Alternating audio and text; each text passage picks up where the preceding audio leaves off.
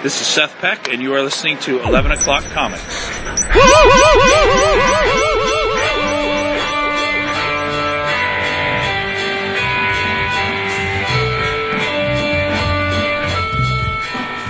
That's a punctual woohoo from Mr. David Price.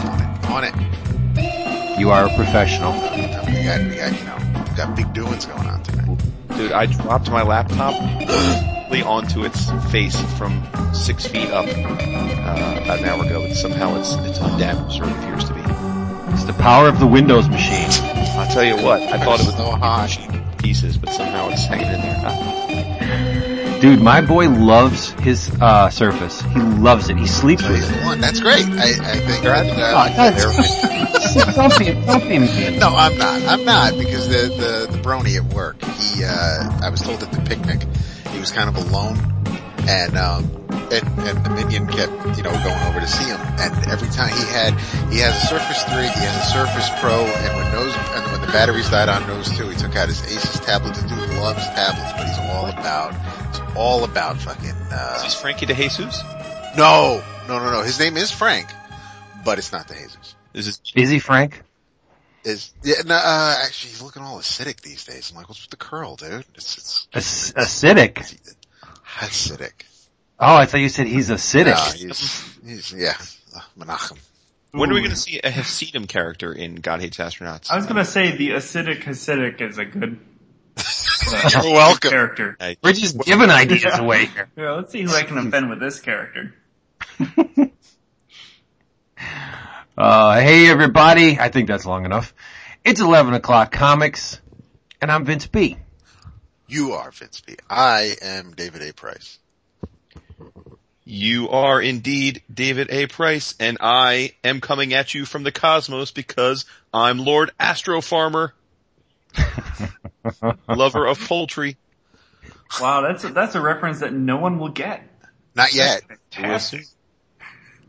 We come from the future, and you're not Lord Ast- Astro Farm. You're Jason Wood, everybody. And as uh, you probably can tell, we have a guest in the uh, digital zone with us tonight. Who is it, Jason? Who do we, who do who do we get this week? It is the certifiably insane yet wonderfully creative man behind God Hates Astronauts, both the successful uh, Kickstarter campaign of several years past and now soon to be new number one ongoing via Image Comics, Mr. Ryan Brown Silent E. Hooray! That's the best intro ever. Ever. That's true. The man who showed people how to do Kickstarter right. Did in one of my, one of several Ryans that I had the pleasure of having up with me on a Kickstarter panel last year at C- Sados Ados. That is right. That's probably That- the most um, attended panel I've ever done. Check it. Wow. It's it almost was like people attract- want to make money doing comics. Almost, almost. it was an attractive panel, if not for Stegman, but I mean, it was mostly That's attractive. true. I'm glad you brought Stegman up before you, I, I just, cause I want to reference something from Heroes, so I don't want to forget, but I'm gonna let you do what you gotta do. And you don't have to come off as totally unprofessional to get cheap comic books. All you gotta do is shimmy on over to Discount Comic Book Service. I like shimmy. DCBService.com where you can get your books at rock bottom prices. Guess what? The new list is not up yet. We're still in that transitional phase. But like I always say, you can rest assured the discounts will be both what? Plentiful. Wumba. Deep, deep and plentiful. And Wumba.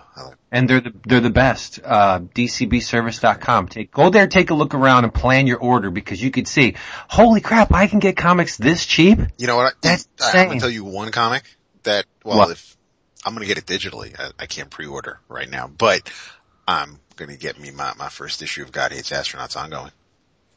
Yes, you know that's. I, you're in the new previews, Ryan, and they have a nice little uh, spread, a couple of uh, pages from the new issue, and I'm thinking to myself, yeah, I'm gonna have to get single issues on this one. I've been holding off on single issues for most books, but I gotta get this one. It just looks too good to wait for the trade. Well, you can just you can just come over to my house and I'll just you can have my comps or something, or I'll I'm- read I'm it there. to you. I'll I'm on- call me Would on you? Skype and I'll just read it to you. Aw. there are certain things worth paying for. Cheap ass man that I am, and this is one of them. So Now that's yeah. an interesting concept. How do how do comps work with image? Since don't you sort of foot the bill for Yeah, should you mind your own comps? Yeah, pretty Paying for your- much. I mean, comp yourself? they give you they give you a certain amount to begin with, and then you can have as many as you want at a you know a discounted price. So it's Nice. just up to you. Oh, for con- like conventions and Yeah, stuff. Yeah, sure. That's cool. Mhm. Yeah. But um, we're all perusing issue number one of uh, God Hates Astronauts right now, and I got to say, it's awesome. Wow. Wow, thanks, man.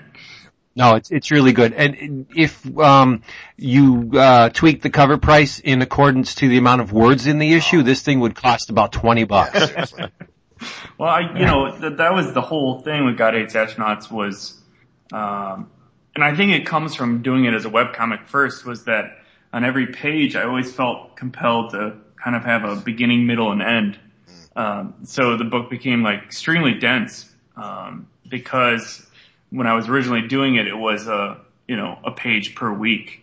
Uh, and I felt like I had to like deliver some jokes on every page and I had to have some sort of, uh, conflict resolution or something going on. Um, and I think that's just, uh, you know, hopefully still works doing it monthly. I mean, this book is going to, uh, it moves very quickly. Like a lot of stuff happens in each issue, I guess. What yes. happens on each Yes. page? Jesus. Well, and that's the that's the thing that, as much as I I hate to give him credit for anything, he's probably somewhere listening. Uh, Niesman I turned us on to that. your your webcomic, as you know, and uh, and he was spot on uh, with it. And one of the things I've always loved about it, and I think we talked about it when you were on back in the day, uh, was the, was how dense it is. It's it's it's evocative of how comics used to be back in my day, Oh, where you, you didn't buy. It, it wasn't assumed that one battle or one conflict or one arc of a story was going to take six issues. Uh, you know, it, it, it, it's, there's just a ton on the page. It, it, it's, I don't know why, I, I'm not comparing your book to Kree Skrull, Skrull War, but I, I think back to Kree Skrull War and, and what, what was contained in a few issues in that book would literally be a 40 to 50 issue multi, uh, book crossover event these days to, to, to get to the exact same place. And your book, um, gives us a ton in each, in each chunk, which I love. So, and this first issue is no exception to that. Yes. I'm Yeah, looking for like- tangents now. And I, I'd like honestly, the uh, first issue uh, has one scene that lasts like I think 18 pages, which um, is something I've never done before. Because usually a scene lasts one page or two, um, and I think I'm almost done with issue two now, and so it, it kind of gets back to form by being shorter scenes and more dense. Uh, but issue one uh, is actually it's 28 pages of story, um, and I wanted to kind of break break people into the humor of the book, um, and kind of uh, so it ended up being like a very large action sequence, and then uh, I wrote it, and then I put way too many words into it, and so this is the severely edited version Oh, um, because it originally had probably twice as many words. god damn. Wow. The director's cut. I know, yeah. Well, it I think it's better now than it was before. That's for sure. So, so, Speaking- are, so, I'm sorry. So, you, it's monthly. How far ahead are you then? Uh, I'm almost done drawing issue two, um, and I think I've kind of I've worked out all the kinks to be able to do it. Uh, draw an issue and write an issue in a month. Um, I'm not I'm not coloring it anymore, which is like a huge thing for me to step away from because I think color is an extremely important part of comics. Um, and so yeah, actually Jordan Boyd, who colors Umbral, uh, is coloring the series, and he's doing an amazing job. Yeah, he's doing you a great service in this issue. These colors are creamy. They're beautiful. Yeah. I just told him don't use green. That's always my that's always my advice. Just don't use green. Wow, there's not a whole hell of a lot of green no in green. this. No, I hate green. I hate green, but the magic is Interesting. green. I Yeah. cut Jason Uh, off. I'm waiting to hear what he was going to say. No, I was going to say, speaking of unabridged, what are y'all drinking? Nice. Oh, that's a nice little segue. Was. Bringing the professional Which, back. which one of us should confess first? Uh, Vince, why don't you start us off? Pepe Mac, baby. Oh, you're back to the Mac? You're back to the Mac, yeah. Wow. I was gonna have beer, but nah. Uh, Pepe Mac. That's my drink of choice. David A. Price? Uh, is drinking something new. Cavallo Barallo. Uh, from Wow. Okay. Portugal. Yeah, no, it's a, it's, um, Sound a little bit like me trying to pronounce I that. I know, right? It's Calavo Magneto. Uh, it's, um, it's, it's red. So yeah. Okay. Yeah. Ryan, are you drinking anything? Uh, no, because I have to work after this because I decided to do a monthly image book. So Ah, yeah, indeed. I'm right there with you, brother. I got to draw after the show too. yeah. Oh, This is gonna be a tight two hours, I guess. boo hoo, boo hoo. well, I am in honor of our good friends from Belgium who beat us in the World Cup this week. I am drinking a Chimay ale in Chimay. celebration of their victory. Much to all the Nice. soccer listeners out there's hate, hatred of me. All three of them. Well, yeah, Ron, Ron and then whoever else may listen that we don't know. Yeah. they don't admit it. See you on four years, soccer. Yeah. Maybe. Good on, That's good on care again. Maybe. Yeah, maybe. Uh, so there you go. Now we get to talk more Um, with Mr. Brown. If, uh, okay, so, first issue, is this a, is this an ideal jumping on point for someone who may have missed the Kickstarter foolishly, or should they catch up with the webcomic, or can they just hit the ground running with issue number one? Um, well, Image put out the the exact same the softcover version of what I put out through the Kickstarter Right? uh, in October. Um, you don't have to read it to read the new series, um, and that was something really important for me because if everyone who bought the original book bought the new um, series, it would uh, be canceled after issue one. so um, And that's it without each of us buying ten copies just to make you feel good. So uh, yeah, so uh, it is a continuation of the story, but it has a small recap and then kind of reintroduces stuff, uh, and then is going in a new direction. Like the, the the stuff that happened in the first issue will definitely make you enjoy the issue more if you've read the first collection, but you don't have to. Yeah, Yeah. when you Three- recap it, you, you, I mean, well, I shouldn't, you recap a little bit of it, you explain the number of the characters, at least the, so there's a taste of what, of, of what came in the, uh, in, in the webcomic. Yeah, for sure. And it, I mean, you'll understand enough, and everything is kind of presented in a in a fashion where, um, you know, it has a little bit of what is hopefully uh, a kind of a comfortable reintroduction.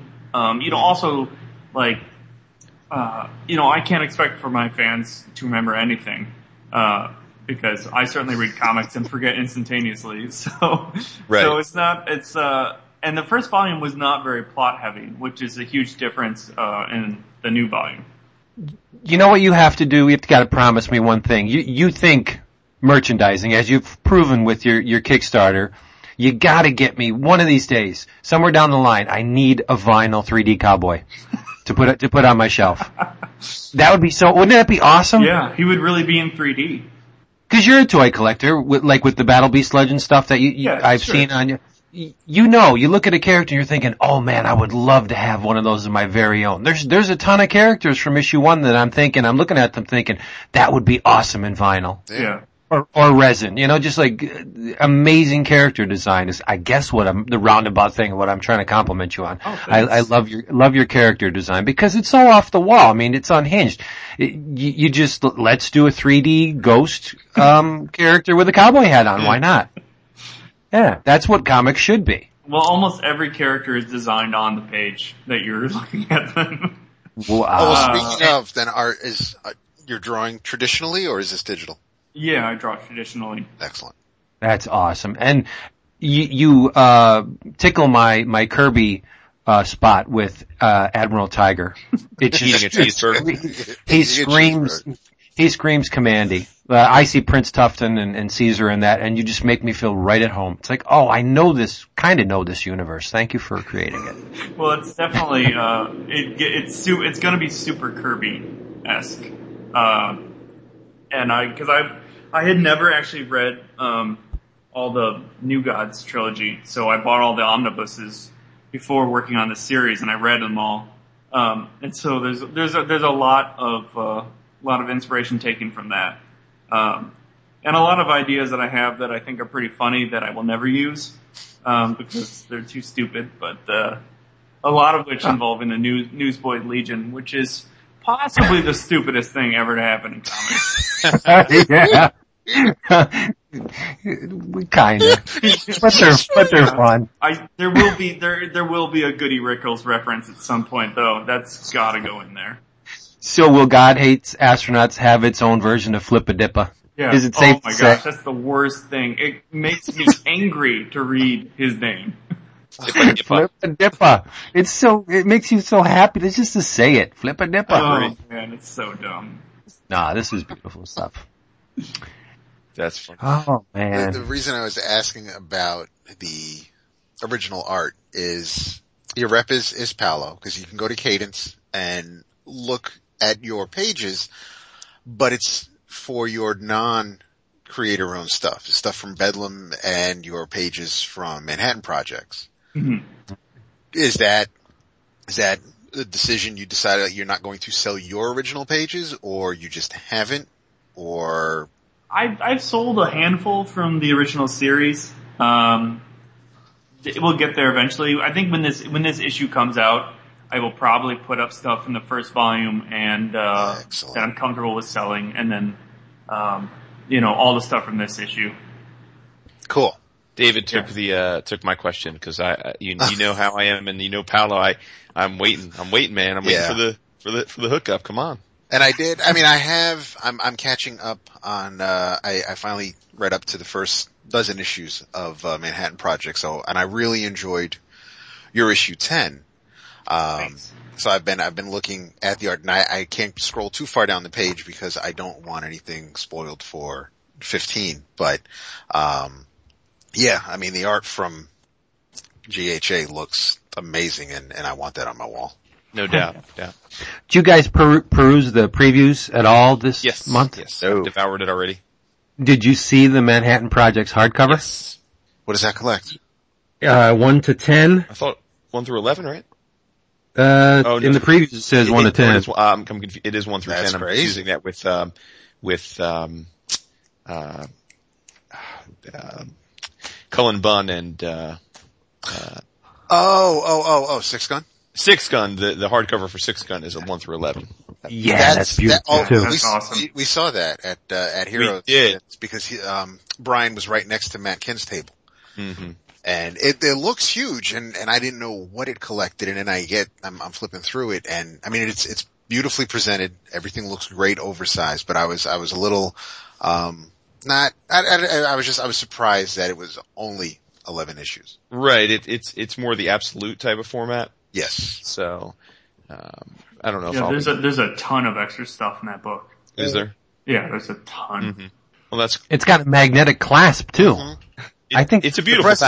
presentation It's a is beautiful package. Yeah, Yeah, that- that's for it. sure. Yeah. yeah. It's sweet. So one of the things that, you know, Ryan, I, I would have to say that, that is important for you to get out there, having just read issue one is, and I don't think this necessarily comes through in the solicits, is that, um, it, it's a, it's an adult comic. Yeah. It is. There's F-bombs, overt sexual, uh, commentary, and so, and, and I love it to death, but, but take a moment to describe the book to those that maybe aren't familiar because I, I don't, uh, it's great that Image put the preview issues and previews, I mean the, the, the panels and, and people get a sense of it and I think it comes across as it being, uh, a, a, having comedic tones, but I don't know, again, because it is previews that it, it's, it conveys exactly how adult it is and, and I think that's important for two reasons. One, obviously, for all the six and eight year olds that listen to our show regularly, we don't want them buying your book without their parents' approval. Right. But more seriously, I think it, the adult aesthetic is appealing. Uh, at least for me, I find R-rated comedies much funnier than PG. And Sure. this is really an R-rated comedy of a book. So Yeah, Yeah. well there's that, um, they have that little letter M in the solicits, which I, Right. you know, for mature, Right. which I think is probably the only real indication, Mhm. um, of the content. Um, but yeah, it's, it's, it, I liken it more to like an adult swim show. Okay. Um, which a lot of Adult Swim shows have a lot of swearing in them, but it's like comedically bleeped out. Uh, but like violence and language content, it's, you know, like a PG-15 maybe. Um, I would think. Uh, I actually like, I've kind of, with it moving towards more plot, it's become less violent. Um, and I've kind of been more aware of the the incredible amount of swearing that I have in the book. Um, there, I mean, there's still plenty in there, but but uh, kind of in the old, in the old way, I didn't really have a very clear sense because I was doing it so haphazardly uh, of the different voices of the characters, um, and so now I'm really trying to focus on like not every character just screams swear words at all times uh, for comedic, you know, benefit.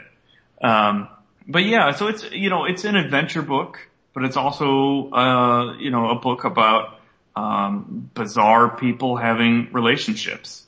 Uh, you know the the first book was really about uh, an extramarital affair, like that was the focus of the book, uh, in this really strange.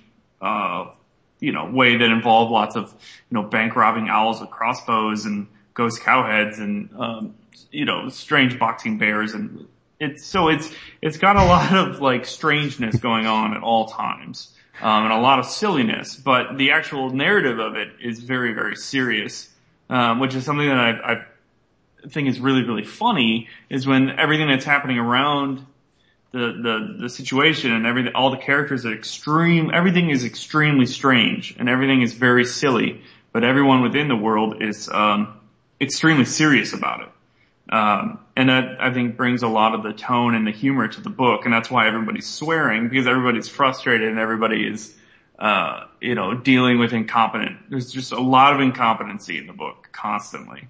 Um, but so this first, uh, the first story arc is um, about an intergalactic invasion um, that is that is the result of some poor decisions by our main characters. Um, so that kind of builds and builds and builds throughout the course of it, and it's, so there's a lot of impending doom uh, while people are being petty and small-minded, and uh, you know, dealing with relationships, I guess. Uh, and everyone has an animal head, pretty much. So yeah, you you are to an animal. One or the other.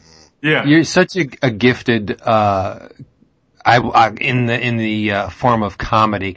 I'm looking through these pages and I'm trying not to lose it because I'm such, I'm such an easy mark when you do humor like this. When you put an anthropomorphic chicken I know. in, in a spacesuit and her name is Hennifer.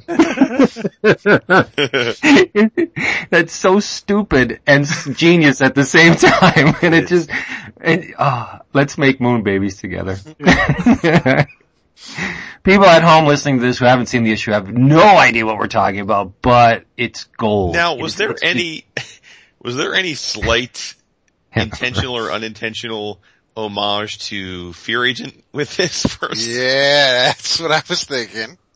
Uh, not not in particular. I mean, it, Oh, okay. it's got references everywhere. Um, Well, just because the characters that, looks- yeah, the, the, the, the, the, the Astro Farmers could be viewed as, as Heath and his crew, I think. At least conceptually, right? I mean, Uh, it wasn't intentional, Hmm. but maybe. I mean, it's it's it's such a for me. This book is always a hodgepodge of pop culture. right. Um, you know, constant references. Um, in issue two, I just did a, I just drew a panel today where I literally scanned in a panel, uh, like an iconic panel from The Dark Knight Returns, and then I printed it out in blue line on the page, and I drew directly over it. Oh, Uh, to, awesome. to just make it an exact, uh, comp- compositional refer- uh, reference. Like, well, uh, any change to that would have been an improvement, so kudos. Right. So, uh, so yeah, so like all that kind of comes into my brain. Um, you know, I think if you break any one aspect down, it might not seem super original. I mean, it's a lot of references, constantly references, uh, even when it's not very, um, overt. It's something in my mind is referring to The Simpsons or, uh, Mystery Science Theater or, you know, something like that that really joneses with me, uh, humor wise. It's just joy on the page. That, that's what I'm seeing. Just pure, I'm making comics, bitch, joy on every page. That's the idea. And I, I it's it's I, I broke it down pretty intensely in terms of plotting it out and and really getting a good narrative with characters with motivations and all those things that actual writers do. Uh, but then as I'm actually drawing the pages, I'm just throwing in panels, throwing in jokes. Uh, 3D Cowboy, who's the narrator of the series, is actually, um, well, he's actually in 3D, and he's the only thing in the book in 3D. So if you wear 3D glasses and read the book, he No will pop way. off that page, but no one else does. Oh, that's great. so it's like the shittiest 3D comic ever. Uh, but he, I just, whenever I want to, he just appears in the book. He's, uh, I'm treating him like, gosh, and I can't remember the name. Remember on She-Ra, the cartoon? And there was that little character that would just appear in the background in every episode, and you had to like seek them out. Does anyone remember She-Ra? Yeah, yeah. Yeah, there was- I forget, there was- forget that character's name. Yeah, there was that little rainbow character that was in every every like that was my favorite part of She-Ra was finding that character. Uh, so that's that's what 3D Cowboy is now, and he's uh, he appears just whenever it's it's funny. And it's so random. Like there's one panel where he just pops up and, and he says, "Hey everybody, I hope you're enjoying the story." Like what? How the hell did you get in here? He's a sweetheart too. He's a real sweetheart. Always happy.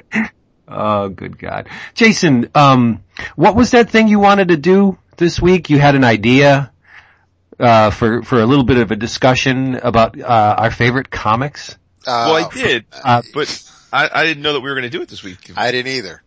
Well, I want to ask Mr. Brown oh, okay, what his because I don't know that I'm ready to do it. I so. definitely am not. It not. would spotlight him. Well, he may not be ready to do it either. Yeah. You're kind of putting us all on the spot here. Seriously. If you, Awesome.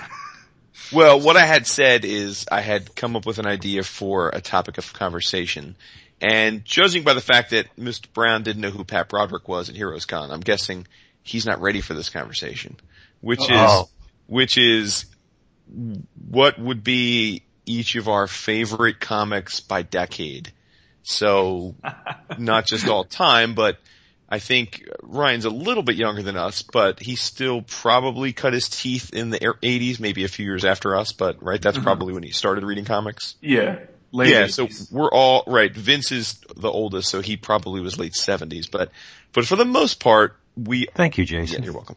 We all caught the bug in the 80s, uh, a date, probably for Vince David and I in all seriousness, the, the very early 80s. And 84, I think, is one of the, the most significant years in comics history and, and Mhm. likely why so many people our age are to this day fanatical about comics because we all, if you, if you were exposed to those comics in the early going, it was hard to ever want to not be in love with the medium, but we just were saying it would be fun to riff on the comics that we loved from the 80s, the 90s, the aughts now, you know, you go, you can go behind that, go to the 70s, even earlier if, if, if you happen to have read enough back that you feel like talking about it. So I threw that out there to the guys on, on our daily offline conversations as a mm-hmm. potential topic down the road, but apparently Vince wants to bring it up before any of us have done the homework. No, I just thought it would, I just thought it would be fun. Like for me, when you say the 70s, I was kidding when I said I want to cite all of it as my favorite, but not really because the 70s is my decade.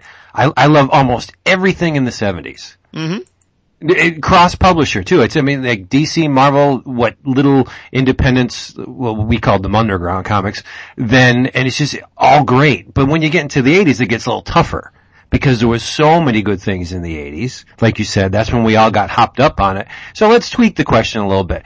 Mr. Brown, so when you're done with an issue of God Hates Astronauts and you find some time on your hands, what the hell do you read?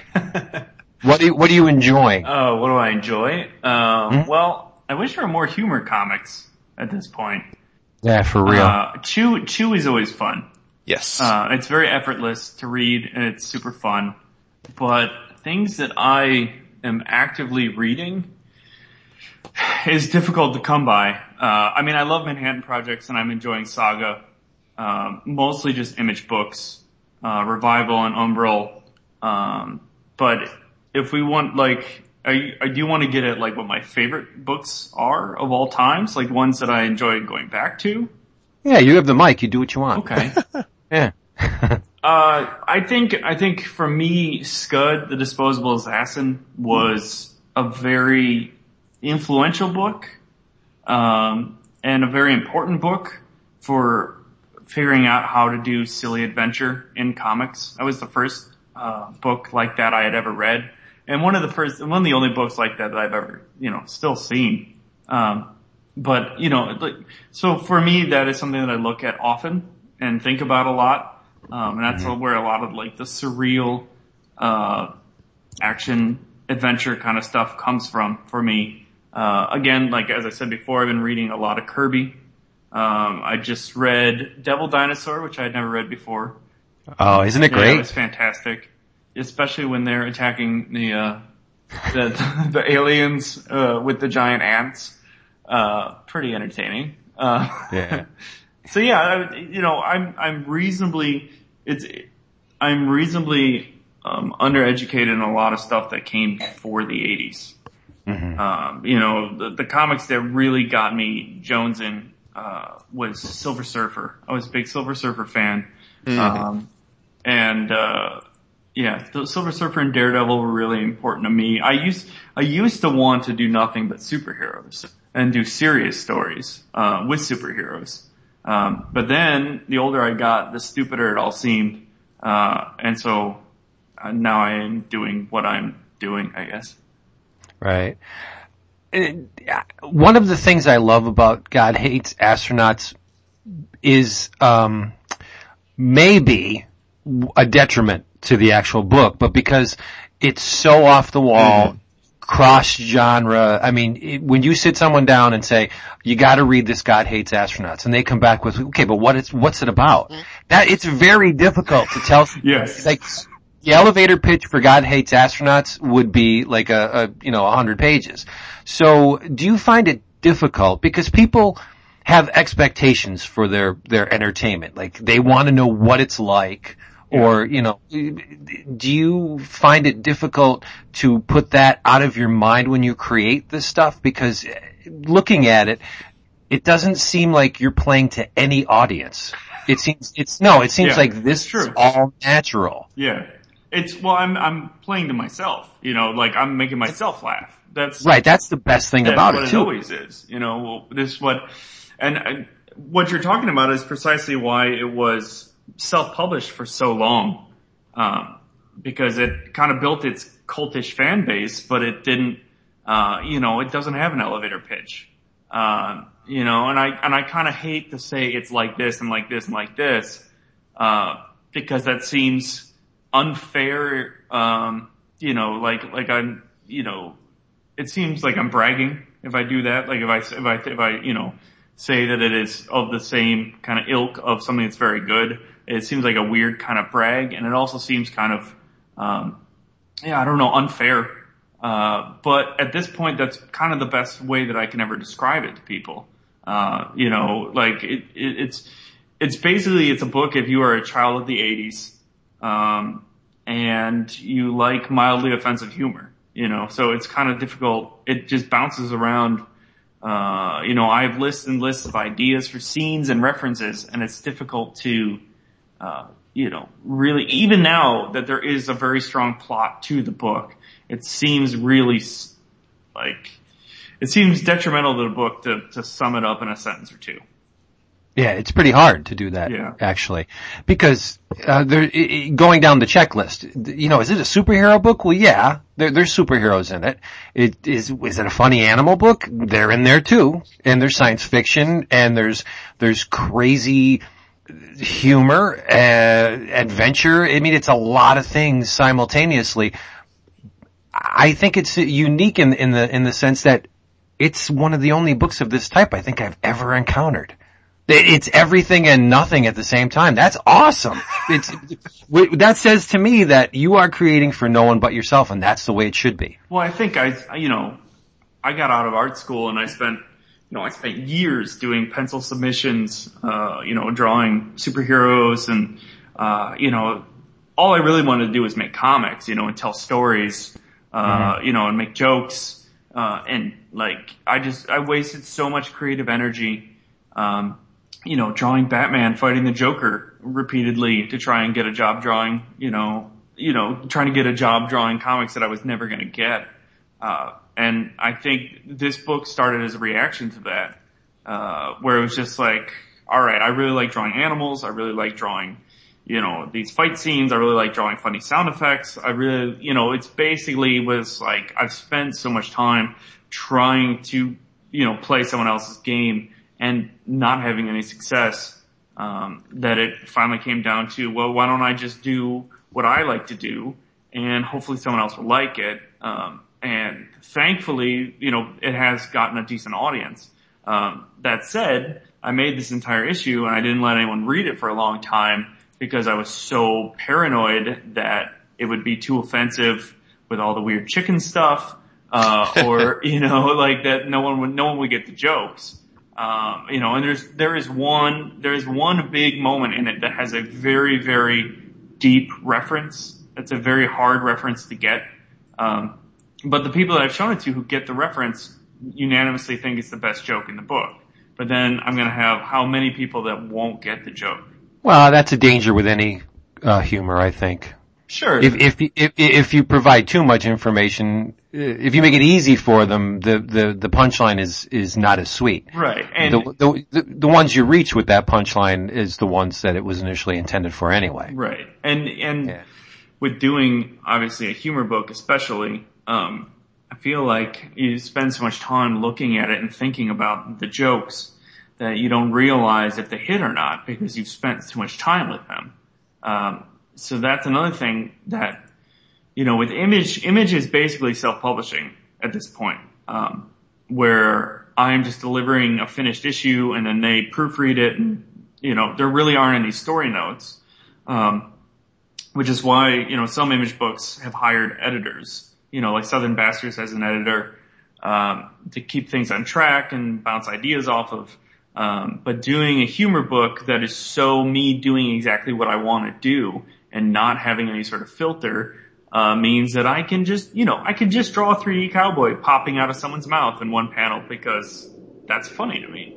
Um, but is that funny to anyone else? Um, and then, so with this issue, I, I, I've just kind of decided to trust my instincts, um, cause they haven't really backfired too badly so far, uh, with this stuff. So, yeah.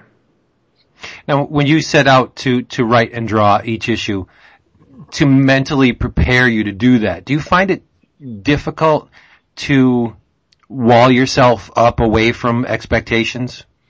Yeah, it's really tough, especially with something where the book's been around for a while. Kickstarter was a big success. People have said a lot of nice things to me about it. Um, and especially, I feel like especially, uh, when people tell you that you're clever or an idea is clever and, uh, you know, how'd you come up with this? And I get that a lot. Um, that, that, that puts kind of pressure on me that I need to have a same level of cleverness or spontaneity or, you know, keep doing things that people aren't seeing coming. Uh, Right. you know, f- from what I've done before, you know, the first, the first collection is really just a bunch of sound effects and people getting punched, you know, like repeatedly. And that's constantly the punchline. Uh, and so, uh, you know, I realized with the, with an ongoing series, I had to move beyond that.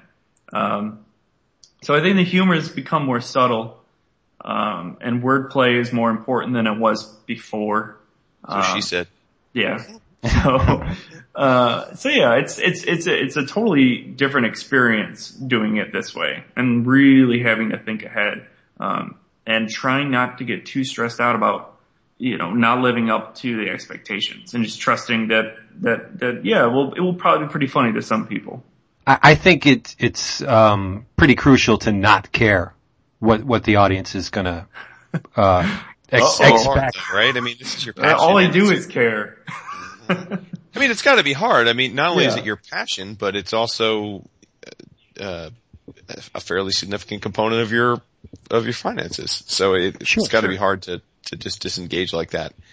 Um, But It's it's like walking a tightrope, though. It's it's the the the thing that makes God hates astronauts unique is the idiosyncrasies from the author and you know in in the book, but it, like I said, it's a tightrope. You can go either way. If, if you start to plan ahead and see like, well, they're going to love this, then you, you take away what makes the book unique, which was that you can't plan for anything. And Right. it, it's, Well, do you do you that's a great place to be. you trust yourself? You make yourself laugh, but do you do you ever? Are there other people that you run stuff by on a regular basis, whether it be your wife or other creators that you're tight with? Do, you- do you ever shoot them the ideas I, and uh, see if they get a laugh? Yeah, one of one of my oldest and best friends is Mike Costa, who. Oh, uh, sure, that's right. Oh, that's right. Yeah, that's right. I forgot about that. yeah. Um, I he usually is a pretty good litmus test for a lot of um, a lot of the ideas. Um, my younger brother is a is a writer, and he uh, he is kind of the unofficial editor on the book at this point. Like he gave you know this first issue when I wrote a million words, he gave me uh, an incredible amount of uh, feedback. Um, you know, so that I knew story wise, uh, you know, that, that it was actually working. Uh, yeah, you know, Mike's, Mike's a big sounding board for me, for my humor. Stegman, I send stuff to Stegman even though he doesn't pay attention to it. He doesn't laugh. No. he cries. So, all right, so side, side tracking briefly. Um, I, I don't know if you'd even be up for this, Ryan, but it, it came to me when, on Sunday, when, um, I think Jason was getting his Inhumans jam piece done by, um, Ryan. And after we came back, Ryan was, um, we were talking to Scotty and Ryan was doing a, uh, was, was giving an aspiring comic book artist a, a portfolio review. And I thought about the day before when Jason had his portfolio and you were going through it. Um, My portfolio of art that I've purchased, not that art that I've drawn for the yes, thank you. Yeah. Um, and, uh, which was one of the few times where you actually, I- I'll, I'll say had some downtime. Every time I walked by your table, you were sketching for someone, you were talking to someone about your work. So I, I thought Heroes was, was a good con for you, at least from Yeah, my was great. perspective. It was really fun. Um, but if, if, uh, would you be willing to do a portfolio review if someone came up to you at New York or C2E2 or is that just like, do you not want to? Cause I think you would be able to just, just again, with, with, with what you were telling Jason, but I mean, if, I, I, I'd be curious to know, you know, your take on portfolio reviews if you feel that, you know, you'd be comfortable doing that. Oh yeah, for sure. I do them every once in a while. Uh, I used to teach, um, and that was, I basically, I give portfolio reviews and I'm not very kind. Uh, not in, not in a mean spirited way at Right. all. Well, you in it- a, it's in honest. a, yeah. I'm not, I'm not gonna tell people how great their stuff is for the entire time, you know, I, so, so, you know, sometimes people re- respond to that really, really well, and then some people just say, screw you. Um, you know, but I, I, I love giving portfolio reviews. I love, I love seeing stuff. Uh, I gave a couple at, uh, special edition in New York. Um, they went to the same college as me and that was kind of fun to see them. They had just graduated to see, uh, where they were, um, compared to where I was. Um, and, uh, yeah, so, uh, no, I, I definitely, I love, I love doing portfolio reviews, I would love to see especially when it's making fun of, um, Jason's art collection. That was, my favorite time. that was, Yeah, I mean, was awesome. it, I, I'm, I'm not laughing because, um, because it's art Jason's purchased. And I mean, it could have been, if, if Jason was a fan of, uh, Billy Tan's drawings of, of the talking heads when Bendis wrote, you know, Avengers, if those are pages that, that he, that were special to him that he wanted to buy, that's fine. We all, you know, we've all heard people comment on those issues, but, um, so I know that the pages Jason's purchased, they mean something to him. And no matter what anybody says about them, it's not going to take anything away from, from the feeling, from the issues, from, from actually purchasing that art. But it was interesting to see and, and, and there was one, I'm not going to mention the artist, but there was one page he, that, that Ryan turned to and he's like, oh, and there's the guy who I don't know what the hell's going on on the page. And I'm just like, this dude is like loved by everybody who reads the books he draws, and Ryan's just like, yeah, you know, there's, there's that, and he turns the page pages like, oh look, where'd that hand come from? And it's just like, and it's, and it was, it was enjoyable to watch. I've, I, I, I wasn't, I'm glad it wasn't my collection, but it would have been, it would have been neat to see, even if it was mine, because I wanted to know, you know, how, how another artist, professional artist, feels about when he's just talking to a couple of dudes and, and, and, and feels about someone's art style and the way they lay out pages and stuff. That's what I, that's, that's the, that's the part of the process that I enjoy is, is to know how some artists, because I got a sense of that at one of my very first conventions. And, um, I was, I was a big Uncanny X-Men fan at the time. It was the Paul Smith era. I went, I went to a con in New York with a friend of mine and I picked up some, uh, some, well, I guess prints we'd call them, but, um, I picked up a, a, a Scott Summers headshot for me and I picked up, I think it was a, a Wolverine for my brother.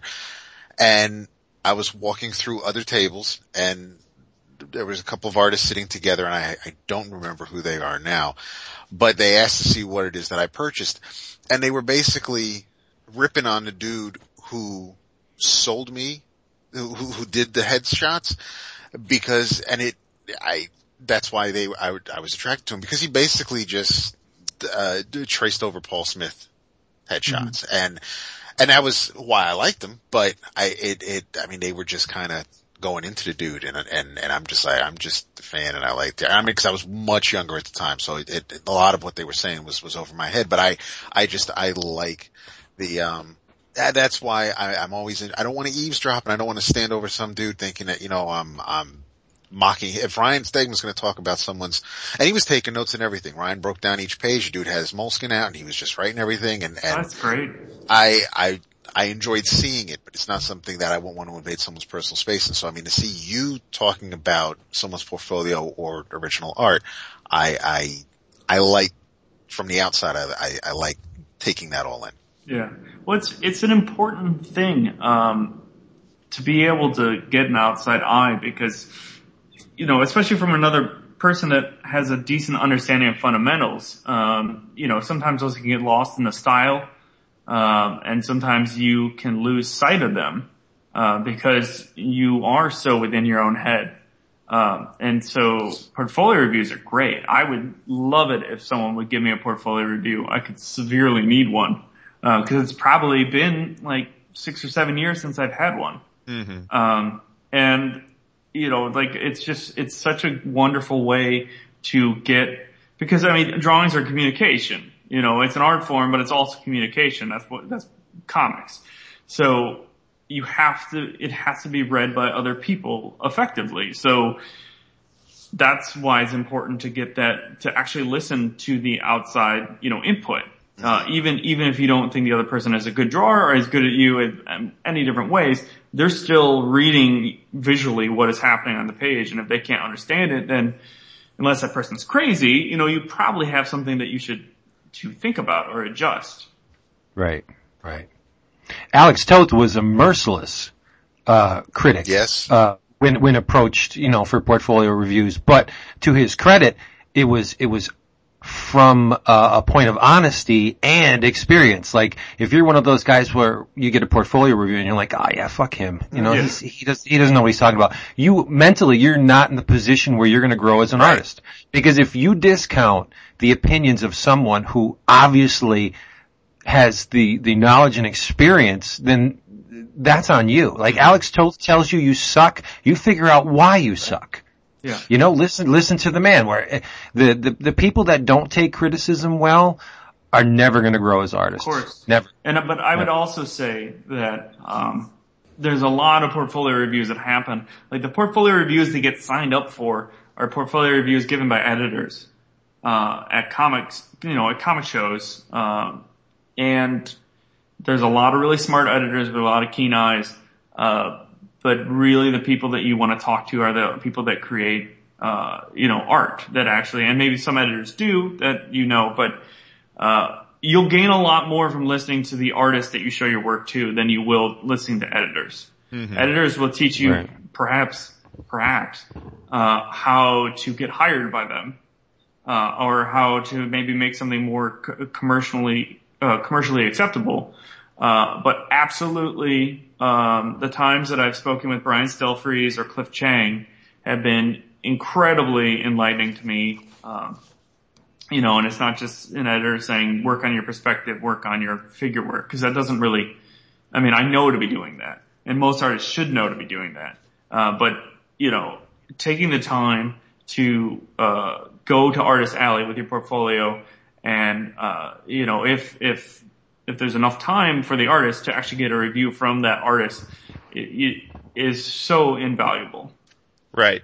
Yeah. Well, it's it's interesting because I, I'm sure this happens to Vince probably more than David and I, but I'm sure I, I would imagine it happens to David sometimes. But I've on more than one occasion since we started doing the show have had friends or acquaintances send me their work excitedly, uh, clearly with the hope that we may mention it on the show or uh, I may, because they know we know lots of people in the industry, somehow connect them to someone else.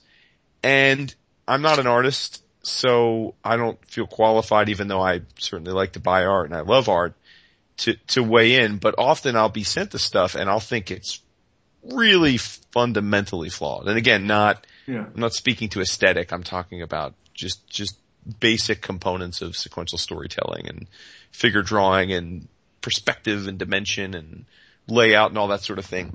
Sure. It's always a tough thing since I'm not in that business to weigh in because I- so I basically try and find a nice way to ignore it or end around it, right? Mm-hmm. Um, but I'd love to have a hotline to someone like you where I could say, well, let me send it to, so that you could just be honest with them and have some You've got my phone number, man. I got know, phone yeah, number. seriously. Seriously.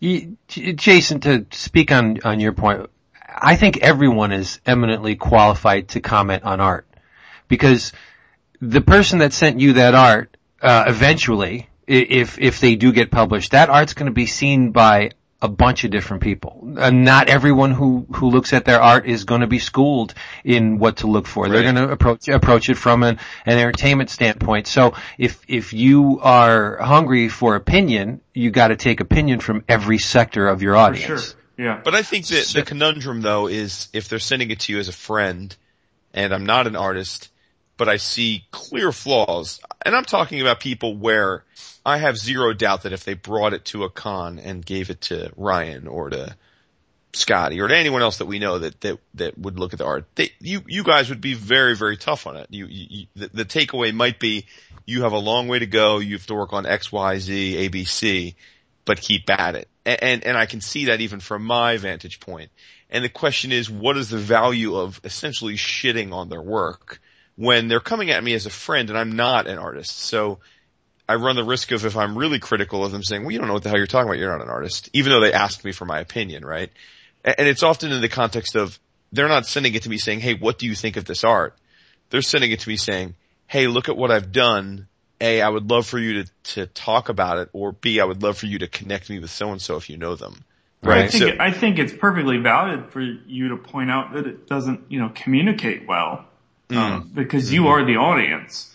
Uh, you know, and I definitely, uh, when my art, you know, coming up and trying to break in, I've sent stuff to people and they just told me I'm not going to forward this to the editor I know because it's not, you're not ready.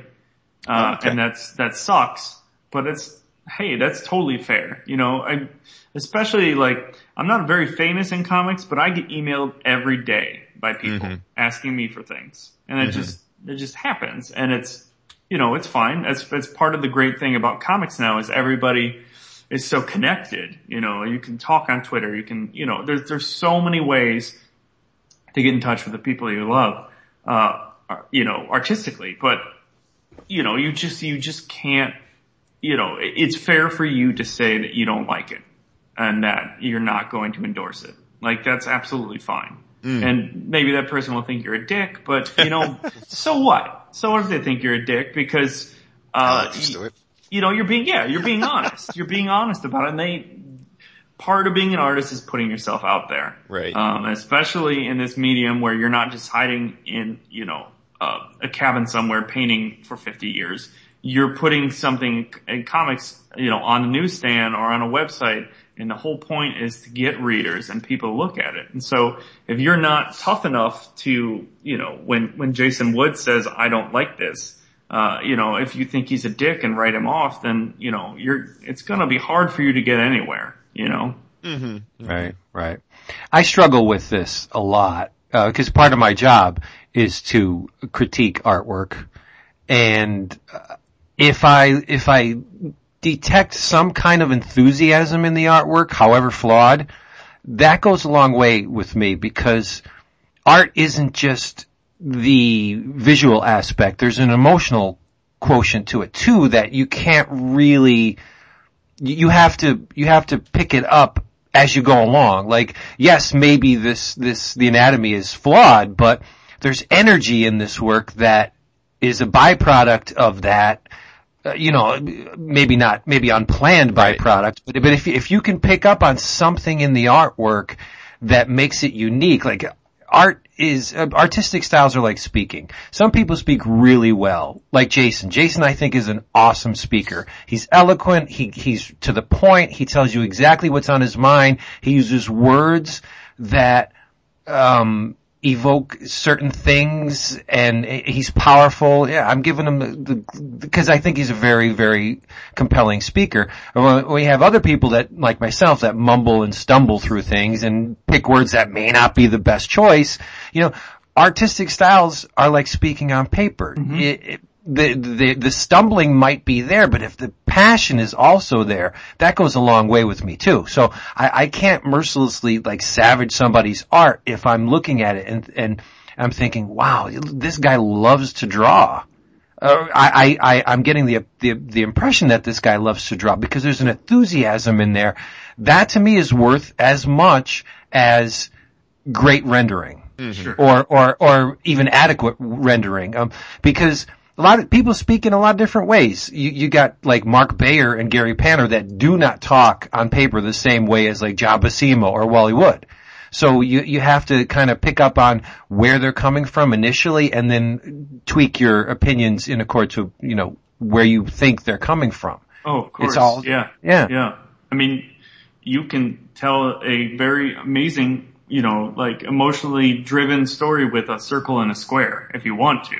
Uh, Right, You know, right. it's just how you communicate with them. So portfolio reviews, it, you, you base a portfolio review based on what they clearly want to be doing. If they're drawing superheroes, then you can start talking to them about, well, I mean, no matter what, you're going to be talking to them about storytelling. Like that's the most important thing, um, to have going on correctly. Uh, y- correctly meaning people can understand what you're trying to say. You can understand who the characters are and where they are and what they're doing. Uh, then you could do that in any art style imaginable. Uh, you know, I've definitely had portfolio reviews. I did a portfolio review once, a couple years ago at New York Comic Con, uh, that the guy did all of his art out of cut paper. And he made comics and like everyone was made out of like little triangles out of like cut paper. And it was very, like, I couldn't criticize him on his, you know, anatomy or his perspective because everything was flat, everything was, uh, you know, bold shapes, uh, and, you know, broad colors, but, uh, you know, you could read the story, you could understand the story, and that's what, that was what was more important to talk to him about, um, than, you know, like the fundamentals of how to draw comics, the Marvel way or whatever. I think I went to school with that guy. Yeah. Did you? No, When I, way back in the day when I was in school, there was a dude that would make everything out of cut paper. Regardless of, of the, the assignment, like the teacher would say, okay, today we're gonna mold a, a you know, a, a turtle out of plaster of Paris, and the kid would do cut paper. Like he would totally ignore what the teacher said, do everything. That, I, I wonder if that's the same dude. Yeah. That would be funny.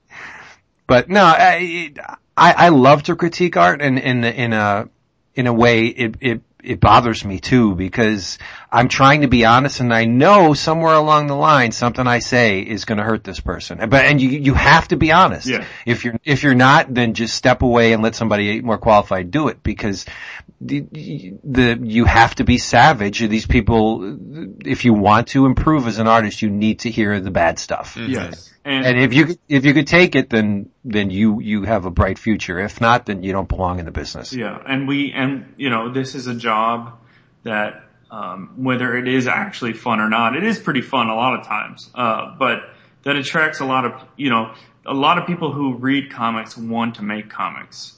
Um, It's part of the fun of the medium, uh, it, that you can, you can want to play in the world because you enjoy reading the world so much.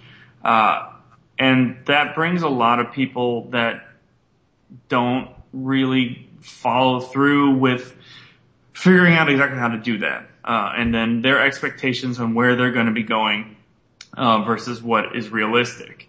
Uh, and so frequently I have people that will think that they're about to get hired by Marvel or DC, uh, who show me their work and they're extremely far off. Uh, and I was one of those people for a very long time. Uh, and so I feel like, I feel like people weren't hard enough with me as I was coming up, uh, that I had very unrealistic expectations for quite a while. Mm. Uh, part of it was because, uh, Paolo Rivera was my roommate in college. And he started, and yeah, and he started working right, uh, senior year, he started working for Marvel. Uh, and you know, we had kind of similar, similar grades. We were both in the honors program. Uh, but, uh, but realistically, I didn't, you know, I didn't work for Marvel until what, 11 years after him. Uh, but you know, I spent a long time thinking that, you know, I always wanted to do the same kind of thing. Uh, and, you know, I was good at art. I knew I was good at art, but, uh, you know, no one really put me well in my place on where my career really was and like what, what I needed to be doing.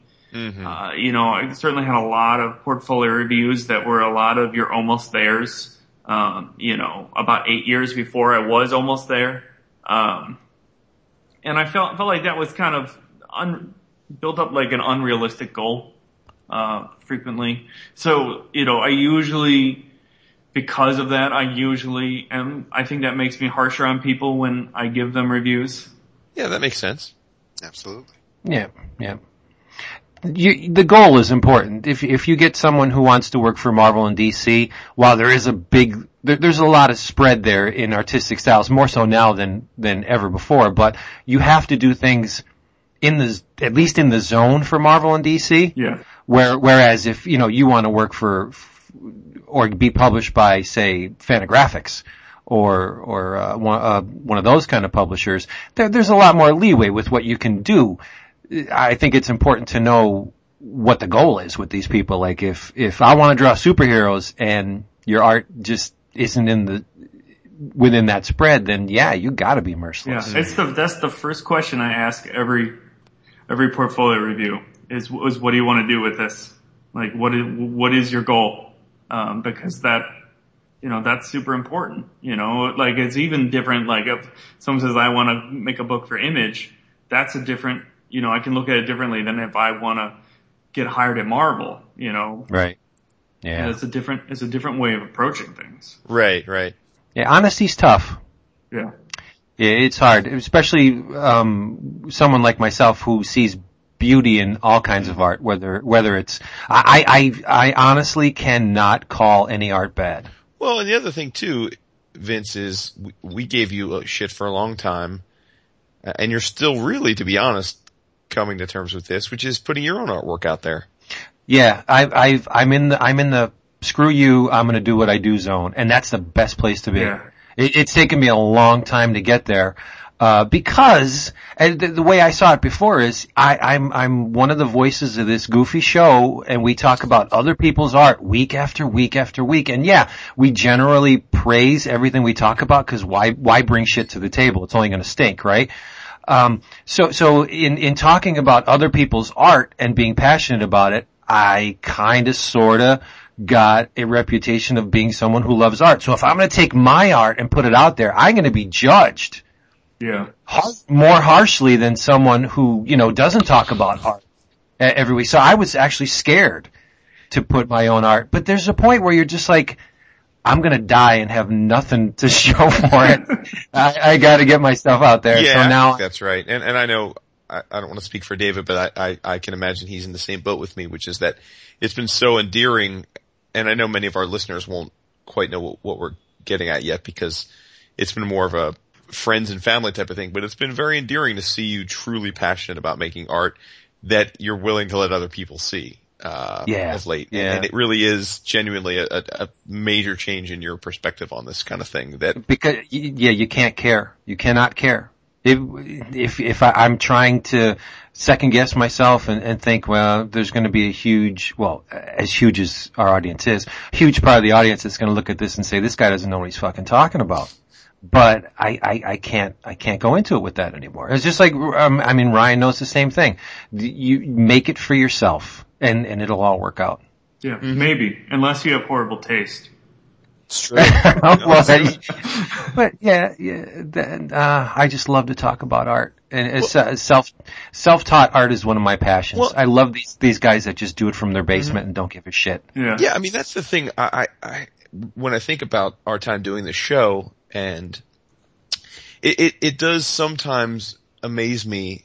Uh, again, maybe because I'm not an artist, at the kinds of things that I will be really drawn to, and then coincidentally, there are things that I'm not really affected by or I'm not impressed with, and I I still don't know. As nice as it was of you, Vince, to talk about my ability to be uh, eloquent at times. I, You are a great speaker. well, thank you, but but I but artistically, it's still sometimes difficult for me to articulate why something artistically grabs me when, say, something else, which many may view in a similar capacity, don't.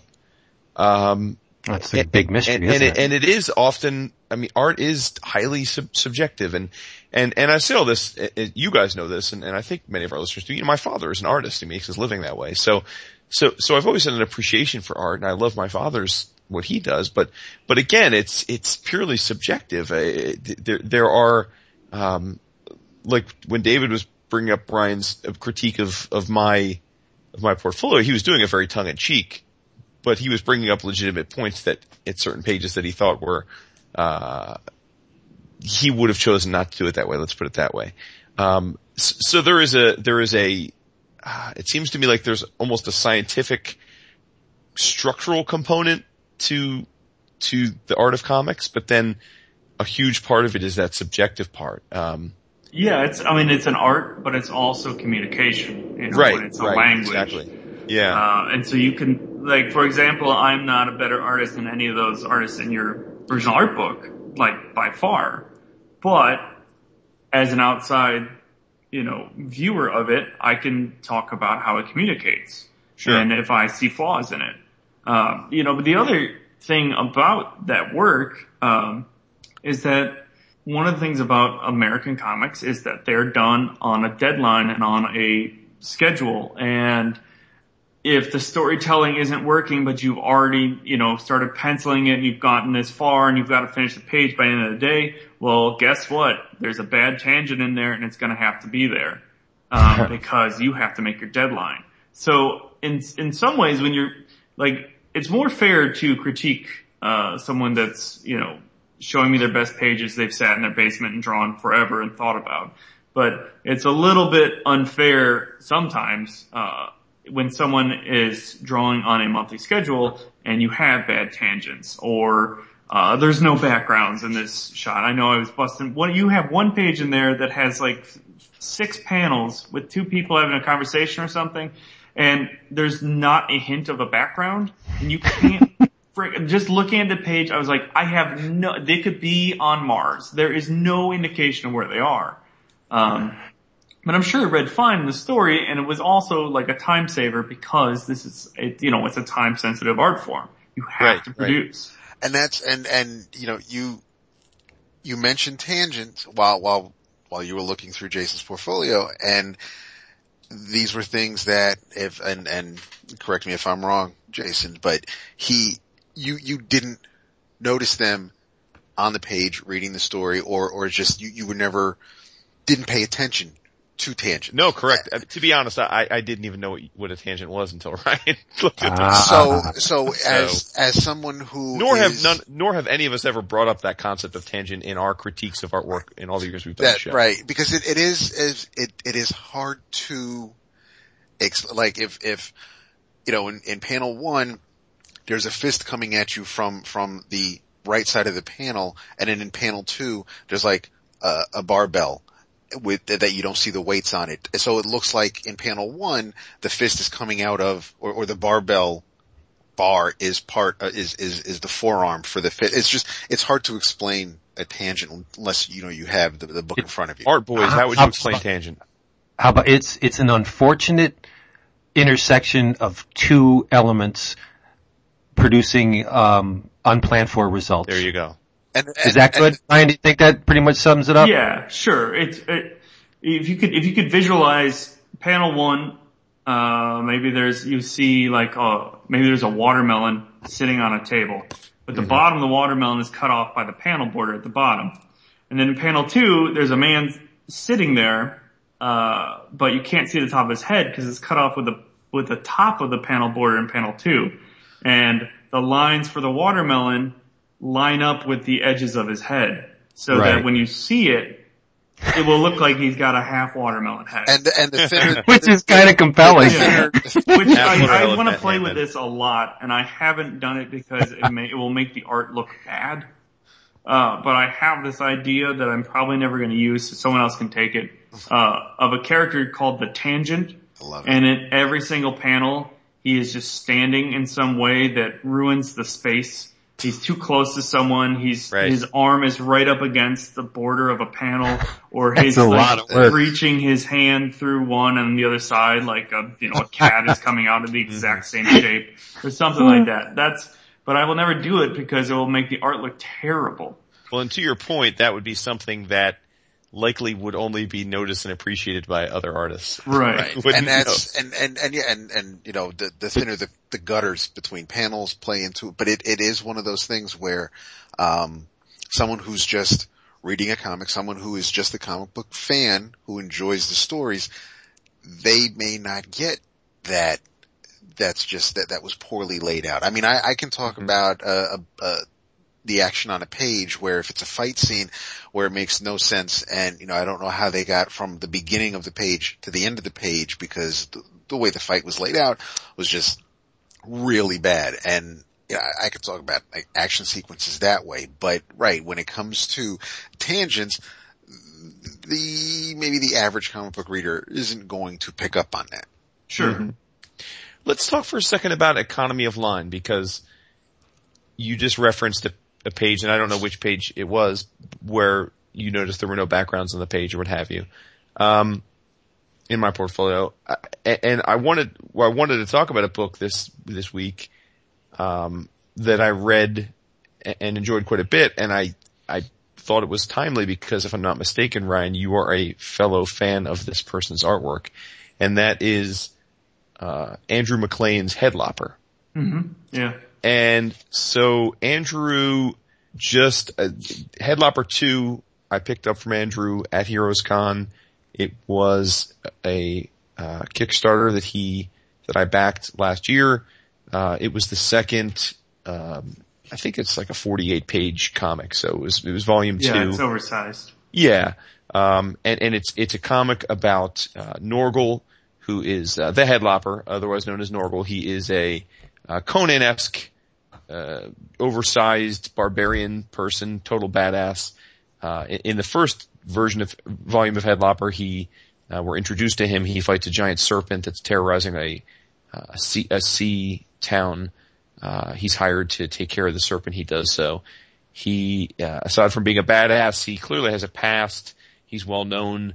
Uh, he also has a sidekick, which is the immortal head of a blue sea witch, uh, that for some reason he can't get rid of. He, he, he punts her, he kicks her, he dunks her in water, he puts her in a bag, he stuffs stuff in her mouth to make her shut up, but for some reason he has to, he's, we, we've yet to learn why, but he's burdened by carrying her around at all times. In, this, in this volume two, which is called The Wolves of Bara, he is, uh, brought further into this land and the political machinations. He has to fight gigantic, uh, wolves that would put uh, Bigby to shame, uh, of Fable's fame. He is being set up though by the powers that be to go and slay, or so he thinks, uh, a, a sorcerer who is who's being credited with with bringing all of these different beasts to the to the region. Uh, but but in essence, he's he's being set up to do this because the sorcerer is calling the shots, and he needs the head of this witch to use her magic to be able to free himself from an entrapment that he's in. So so I just read Headlopper volume two this week and thought it was absolutely mind-bogglingly fantastic from start to finish. But one thing that I, and if I'm not mistaken, you bought a page from Andrew, uh, or have a page from Andrew from Heroes, is that right? Yeah. Yeah. So, so I know you're a fan of his work, but, but if I'm being fair, there are many, many pages of Andrews that have very little to no background. Uh, Sure. and one of the things I love about his work is what I referenced at the start of this conversation, which is economy of line. Uh, it's one of the things I like about Skottie's work as well, uh, Skottie Young. Very few lines on the page when you look at it before pre-coloring and pre-lettering and the like. But it no, it- but in no way does it keep from telling the story that they're trying to convey. Um, and, and so I, it just got me thinking, and I thought again that, that's, that you might have a thought here since I know you're a fan of MacLean's work.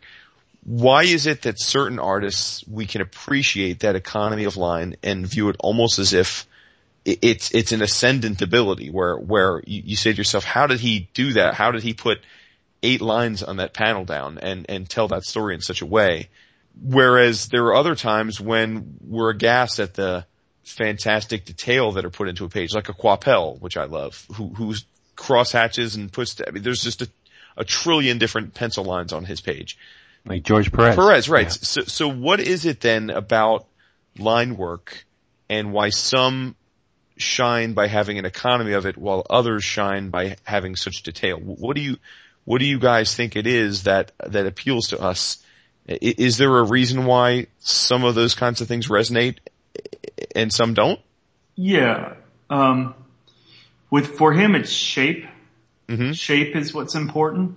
Um, and you know he can get away with um, fewer lines because they're more careful uh, and more um, expressive. Mhm. Uh, and he could break everything down into bold shapes with simple lines. Um, and that will flatten out a surface usually. So, you know, Andrew's stuff is extremely flat. Uh, even his, uh, you know, landscapes don't create very much depth because of the flatness and again the economy of line, as you said. Uh, but for him, it's it's it's the overall shapes, and we can appreciate shape from a greater de- or from a greater distance. Um, and shapes push our eyes across the page and through the story. Uh, you know, we we see everything first in in you know bold shapes, and then we break it down and look into the details. Um, but when your shapes are as evocative as Andrew's are, because his lines are so careful, uh, you know, and his curves are so graceful, um, it will it will make you, you don't need much information, and it's still really really visually striking. I don't know if that made any sense. Yeah, yeah. Um, I think one of the things that that uh, should be um, taken into consideration when you, you, you look at the work of someone who has an economy of line is the the the stuff on the paper is the end result. It's the end point of a very long journey. Wh- When you are um, designing characters or, or conceiving this world that you want to bring to the paper, you're you're essentially you're noodling. You're you're exploring with the pencil, like how does this character work? Let me see. Hmm. All right, uh, maybe he'll have some skin here, and you're throwing a lot of lines down because you don't really know this character hasn't presented itself to you yet. So over a period of time, you you you realize what works with this character, what doesn't work, the shapes of the forms comprising the character, and you're distilling that thing down to its basic elements. Like you can't remove any part of it without destroying the character. That's a long process. So when, when, when someone throws it down with a very, very few lines, all of the work, all, all of the, the, the groundwork that, that went into that, you don't see it, but you see the beauty of the, the, the character in its essential elements. And that's, that's really difficult to do. Like I've seen people's, uh, who, who do have a, a very ec- economical style be criticized as like, there's not a whole lot on the page. Yeah, there is. There's a ton of work on that page. You just don't see it because, because it, it's so perfect in its simplicity. Yeah, it's And it's a it level took of a long- confidence. Yeah, it took a long while to get there. I mean, that just doesn't happen. Yeah, I, You I think you guys are, in. it's encouraging to hear you both say this because that, that would be, again, as someone who doesn't identify as an artist, that would be how I would describe to someone why these kinds of art pieces appeal to me because of the fact that they are exactly that. The economy is so confident, right? It's, it's, mm-hmm. it's saying Great. I only Yeah. need these, these are the absolute minimum amount of lines I need to tell you the story I'm trying to tell you. And if you're Yep. getting the story, then I have done my job to the best of my ability. And that is really difficult. And it's not, and it's certainly not the only way to tell a story because lords know I love hyper detailed work, uh, as well. And so it's, uh, yeah, it's just, it's, it's, but to hear you guys say that, it's, it, that, that does explain a lot to me because I, I don't know sometimes why I can look at something that, that is just a few lines and say that, that appeals to me as much, if not more of, than something that's got, you know, 80 hours of cross hatching on it. Right. Right, De- right. Detail for me is frequently a crutch. Um, you know, if I draw enough detail, no one, no one will be able to tell that I can't actually draw. You know, Yeah. um, Yeah, it's, de- it's true. detail is easy. Detail just takes time, Mm-hmm. uh, and, and paying attention, you know, uh, but doing something like what Andrew does to just be confident enough that, you know, in the lines that you have, uh, is really, really impressive. It, it's a different, like, and Skottie, I mean, gosh, I mean, you know Skottie. Skottie is one of the most confident people I've ever met. Uh, and that really, really comes through in his artwork. Yes. Um, It's, yeah. Whereas Sure. I will sit here and make jokes about myself all the time, and hide behind doing little noodly detail, uh, because of, you know, insecurities in my ability to, you know, really render something well or, um, do something simply but, you know, effectively. Yeah. Skottie has had a tremendous effect on me, I'll be honest. And, and I I don't want to give him a big head, but mm-hmm. I, I think, I think, Yeah. yeah, I mean, rightly so, rightly so. Yeah, no, he's awesome. I often find myself, and this is no bullshit, I often find myself asking the question, what would Skottie do? It, it, when I'm, when I'm making my own stuff. How would Skottie approach this? Skottie. And, and I, I've learned so much from Scotty that, I mean, I, I can never repay him. But, uh, Jason, I was, th- this is a great topic because, um, one of the guys who, who isn't commonly associated with a, uh, an economical style is one of your golden boys. And I was just, I just got caught up on, well, I just started the, the journey into his most recent series. And I, as I'm looking at his work, I said to, to myself, you know, a brushy style does not often Matt equated. Yeah, Matt Kindt has an amazing economy of line. He, he is incredibly brave because he does it in a couple brushstrokes, but there's also a real danger with his approach to, to, to making art because I can only imagine the amount of people that look at Kindt's work and think, man, this guy can't draw. yeah. And, and, and we, I mean, we all know he can. Uh, it's obvious. The, the man can not only draw, he can, he can, uh, sequential art. He nails it. I mean, his, his panel progressions are amazing. But, but, but to the layman looking at, at Kindt's style thinking, man, this is just, this is rocks simple. I mean, uh, w- w- why, why is this guy special? And then you, you pick up on it after being experienced, experienced with his work that there's a gorgeous beauty to his work that is just so immediate and so simple. He just bam, he throws it down. I, I can assume and it all works perfectly. Hard to do. That, that's Yeah. very difficult to do. And I give him credit for being so freaking brave. It's not a style that wows a huge portion of the comic buying public, but it, it, I think he's amazing. Yeah, well, he has faith in his ability to communicate and tell a story. Um, Yeah. And it really is his, his strong suit. Like you can, you can always tell who the characters are. You can always tell what they're doing. You can always tell where they are. Like, and that's extremely important. And even though, you know, you look at mind management and you might not think that he's the best renderer in the world, that book is still scary and Right. intense and the drawings are so simple. It's just, it's amazing what he can do. Right. I, the the uh, the outcome is is awesome because he, like you said, he's telling a story that pushes you in a, a, a ton of different directions and makes you feel for the, and the characters he creates. He makes you feel for these characters and they're very real. And he does it with a rudimentary style that you know, there's no flash to Kindt's style. It's, it's all matter of fact. He relies on a character with a scar. I mean, it's just basically, uh, uh, an approximation of a bald man with a scar. And that, that says all he needs to say. Mm-hmm. And it's just, it, it's like a diamond in its perfection. It's so simple and beautiful and, and, and, uh, I, I can't praise Kindt enough. Yeah, I think I think Matt uh, and and Jeff Lemire are in the same boat, and that's by no coincidence. Right. Are they Yep. are really good friends? Uh, and I think about that a lot because they both have gone on to uh, and continue to be quite successful as writers for other artists now. Uh, and and I think there's something to that. I think um, I, I think neither of them. I, they're two of my favorite artists, but I think to your point, I, I can only imagine based on their styles that there are a big component of people that don't read it, the art. Uh, how am I? I'm stumbling here, but what I mean is, is the majority of people that are reading superhero comics or big two comics likely find their art styles challenging or not necessarily engaging. I would imagine. Right. Yeah. And I'm making up, I'm making a, a rather broad supposition here. So if I'm wrong, I'm wrong. But, but that would be my, I would agree with your, your assertion there. Um, but I find them both highly engaging. And, and you're right that the, the, the, any individual panel may not floor you in the way that a Grampá or a Paul Pope panel might, or, or, or, or a, a Jimmy Chung panel or what have you. But they convey the story so effectively uh, that it supersedes that, you know, and, and to me, the, the, the stylings then become an asset. Uh, I know exactly, when I picture a Jeff Lemire piece of art or a Matt Kindt piece of art, I know what I'm look, I, I can in my mind understand what that means instantly.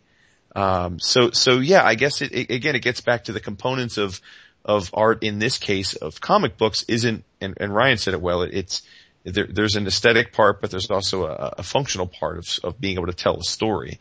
And the, this, the, the, the way something looks panel to panel is more subjective. I think the ability to, tell a story is less so. You, you either can or you cannot, right? And, and that's something they certainly can. And, uh, yeah, I, I love Kindt to death and, and, and I just think that the dude is in, in rarefied air when it comes to structuring a story.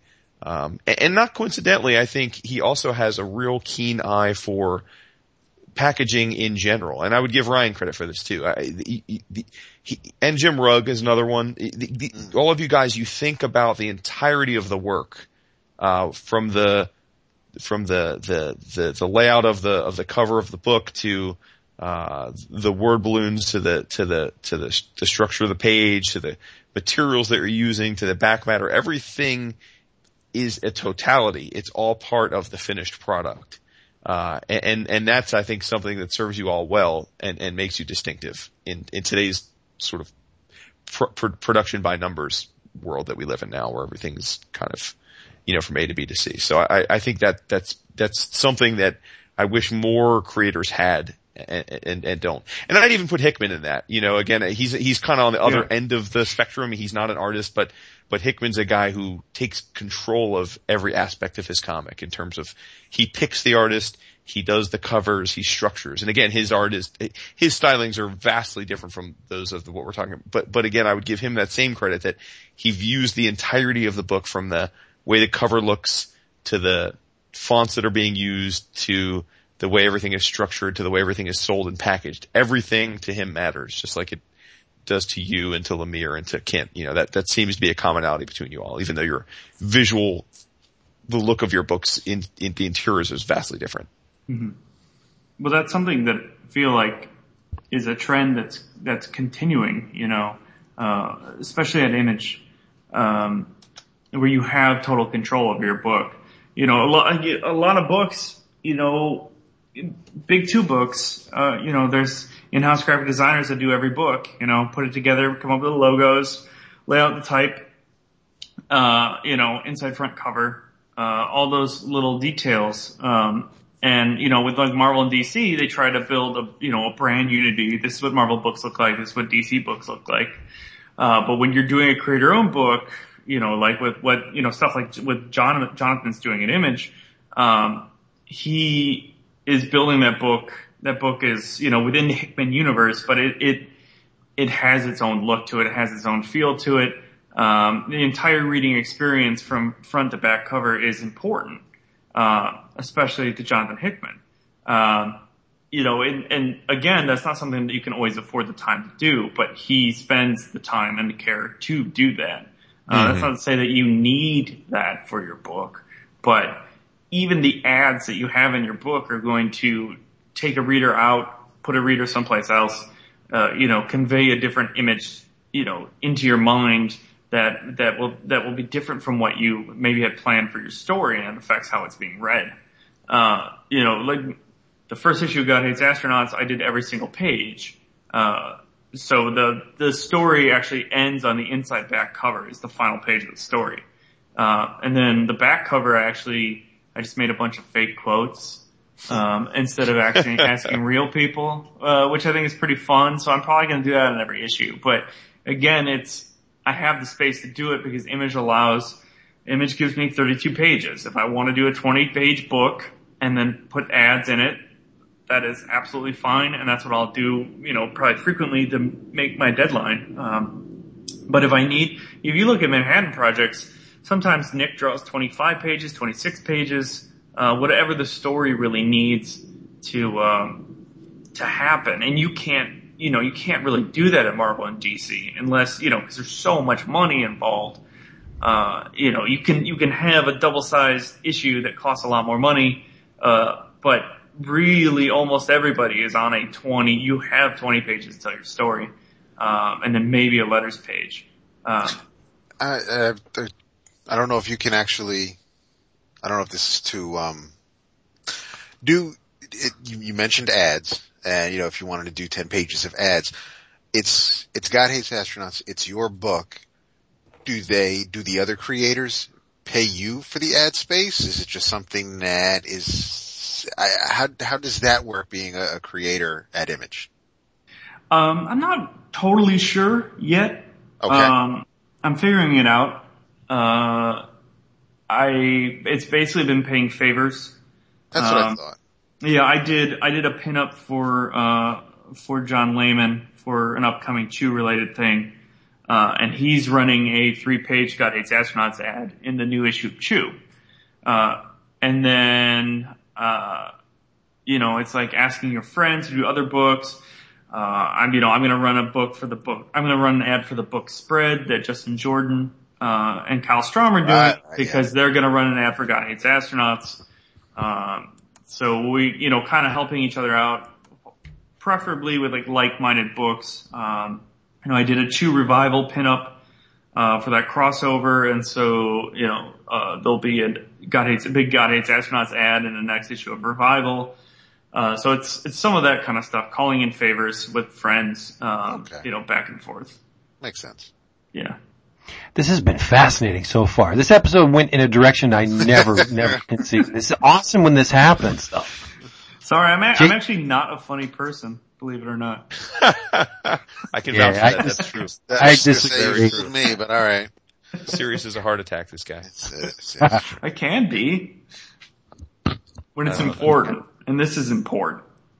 Yes. You're right. J- Jason, you, you had to mention, well, I mentioned Kindt, but you had to push me, my mind in a direction. Now I'm just pondering all the, the, the, the possibilities. Um, Well, I mean, it, it, I think for me, it, it also kind of depends on, on the story being told. I, I don't know, it would be neat for us to see, you know, Matt Kindt draw an, an issue of, of Incredible Hulk, but that's because I'd like to see him do that, but I don't know if his style works with Incredible Hulk, but there are, Well, I have him. I, I mean, he did an Avengers uh, cover mock for me. So uh, for those that are unsure of that, you can always go to my comic art fans page and look at Matt drawing the Avengers. See, that was the Decide other for thing. I was, I was thinking we should have if if we were, you know, if if we did have video, uh, I I would- be curious to to hear Ryan go through your comic art fan page and and pick some Uh. things out. But anyway, um, No, I, I, again, David, I think has a lot to do with confidence. Like the, the farther you distance yourself from realism, the more confidence you have to have in the perception of your audience. And mainstream comics, there's not a whole lot of confidence in the perception of the audience. Like, I don't think there's anybody out there that can besmirch the drawing ability of Art Adams. The man can render like a son of Right. a bitch. But he does not have a ton of confidence in his, i that, that his audience is gonna get what he's putting down. He, he puts down exactly what he wants you to see Right. exactly the way he wants you to perceive his work, that's what you get. With Kindt, Kindt drops a whole mess of the process in the laps of his audience, where his, his work may not work, may not do the, the Hulk, uh, justice, which is a, a mainstream book designed for a certain, a particular Right. Type of audience. You know what I'm saying? Mm-hmm. That that that Kindt has confidence in in your ability to perceive what's going on, and and to translate that brushstroke into something other than what's on the page. That's that's what I'm I'm, I'm getting at. Where there there's a subjective quality to Kindt's work that doesn't I don't I don't want to say doesn't belong that doesn't isn't usually present in mainstream comics because the audience is different. Right, right, yeah, yeah. That which I get. I think we're we're saying similar things. Just Yeah, it's it's just you know where where do you how do you want to get to the to the end result? There's a million ways to get there, uh, depending on the the the, the person for which this art is intended. right, right. Yeah. Like Art Adams can draw the hell out of a New Mutants annual. I don't know if I I don't know if I want to see Art Adams draw Queen of Country, although he killed it with you know Gumby. But still, Yeah. you know, so there are certain things that I just it it's I guess we, you expect you expect certain things from certain artists or or, or but I mean that's abs- That's on I- you. absolutely, and I absolutely love Strange Tales. I, I thought, you know, I mean, seeing Stephanie Buscema draw, draw some of Marvel's women in, in a few pages, uh, Maris Wicks doing the two pager from All New X-Men, you know, I mean, they, they had those anthology type issues where you just had people, eh, just, you never expected to see certain Right. creators drawing certain, certain characters, certain stories. And, and so, I mean, I, I like the experimentation as, as, as far as that goes. Um, Yeah, and then there are certain guys whose style I, I think would work in any arena, like like Jaime Hernandez, who proved that he could nail the Marvel stuff on the Strange Tales. He he he he's one of the finest cartoonists of his generation, and and I think they get that. That's one guy who's who could do anything.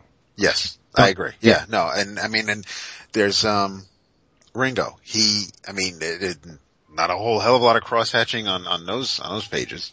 No, Um, no. you know what you see is what you get, and it was it's just perfect. And uh you know, so there are, but you know, then then then you think about Jim Lee and Scott Williams, and and there's there, there's hatching and noodling up the wazoo, and and it's depending on. I mean, if if it's Superman or Batman just standing there posing, that could look pretty nifty. But uh, the action sequences, is, it, it may may not be Yeah. the same thing. The ability's there. Yes. Yeah. Let's throw Mr. Brownie a ball because he's quiet and I don't want I don't want to be don't quiet. want- listening. I'm listening. Haven't you heard enough of me? No. No, no, no, no. So this new series, Okay. Do you have a vision for the duration? Uh, do, do, a, a number? Is, is there is there a, a number of issues you want to get under your belt until you finally say, well, okay, this this is this God hates astronauts. This story's told. Um, that's not. I don't think that's ever going to happen. Um, Nice. I mean, it will happen when people stop buying it, and I can't afford to do it. I think that's absolutely what you know will cause its downfall. You know, I mean, it may be it, you know, maybe it, it will do well enough to like sustain itself, which would be really, really. I mean, that's obviously the, the dream. Uh, but I, I've kind of put enough stuff in place that I've kind of created a world where anything can happen. Uh, so the story can be whatever I want it to be. Um, and so even if we're not directly following these characters, it still would be within this universe. Um, you know, and maybe that's somewhat of a benefit of not having a real clear mission statement on what the plot is, is that it's more about a world and a sense of humor and uh, a way of making comics that it can just keep going as long as I have ideas uh, for sound effects and Yeah. animals I want to draw that I haven't drawn Are- yet. So you're sur- you're surrendering part of the process is you surrendering yourself to this world and letting it determine where it wants to go. Yeah, it it, it does. Uh, you know, it's it's very effortless comic making for me. Um, the only That's awesome. the only times that it's not the only times that it's not effortless is when I have to draw cars, which I hate drawing cars. They're very very hard. uh, and my father uh, my father was an, an Bernard automotive engineer for 43 years, uh, but I still can't draw cars. Uh, so I actually started, uh, removing cars. So people are just horse. kind of, people are Hence the just floating floating around chair. sitting with the steering wheel in their hands. Or Uh, cosmic chairs. because, But see, you can draw the hell out of a horse though. yeah, but that's how, so how, easy. yeah, I know, yeah. That's, That- or, that's that's great. organic. That makes sense to me. You know, that has joints and muscles and ligaments.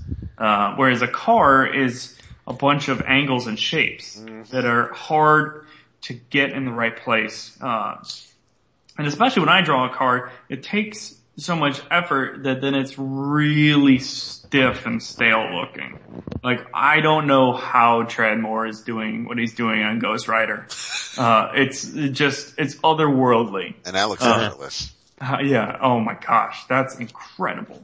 Uh, but yeah, so I'm just not going to draw cars anymore. That's Love what I decided. Cause I can. that's a, that's a Now, great that's- approach. the- so, so are there, are there certain beats you want to hit in each issue? Or, cause I, I, I love the idea of, of the characters dictating the story. I, I, I really, I, we read a lot of editorially driven comics. So, so to know that, you know, well, in these three issues, this actually has to happen in one of the big two books.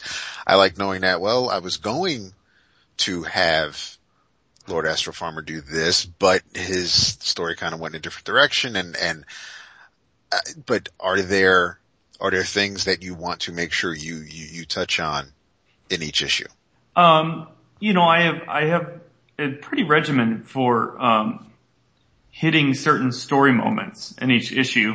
Uh, I, you know, I think a lot about structure and about beginning, middle, and end, uh, and conflict and resolution and, uh, and then, you know, the kind of teases to get people to keep coming back. Uh, so those, those moments are pretty important. Um, the book, and now the structure of the book is it always starts with, um, a flashback.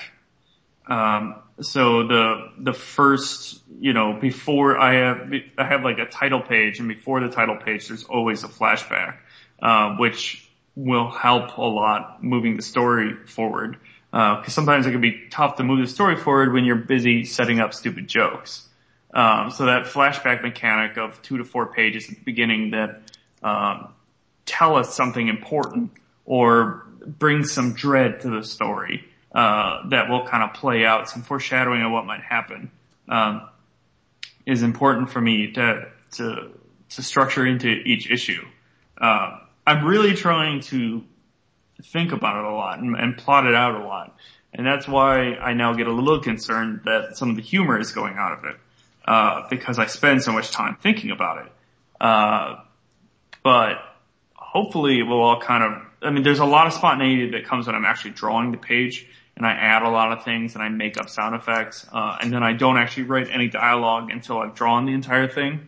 Um, so, and that's my kind of final stage for editing and changing and, uh, finding the humor and, cause I, I am a person, I, I read very poorly, but I'm a very visual person, so I have to see the pages lettered with the dialogue to know if the, the dialogue works. And so there's a lot of editing that comes, um, at the, uh, at the lettering phase. Interesting.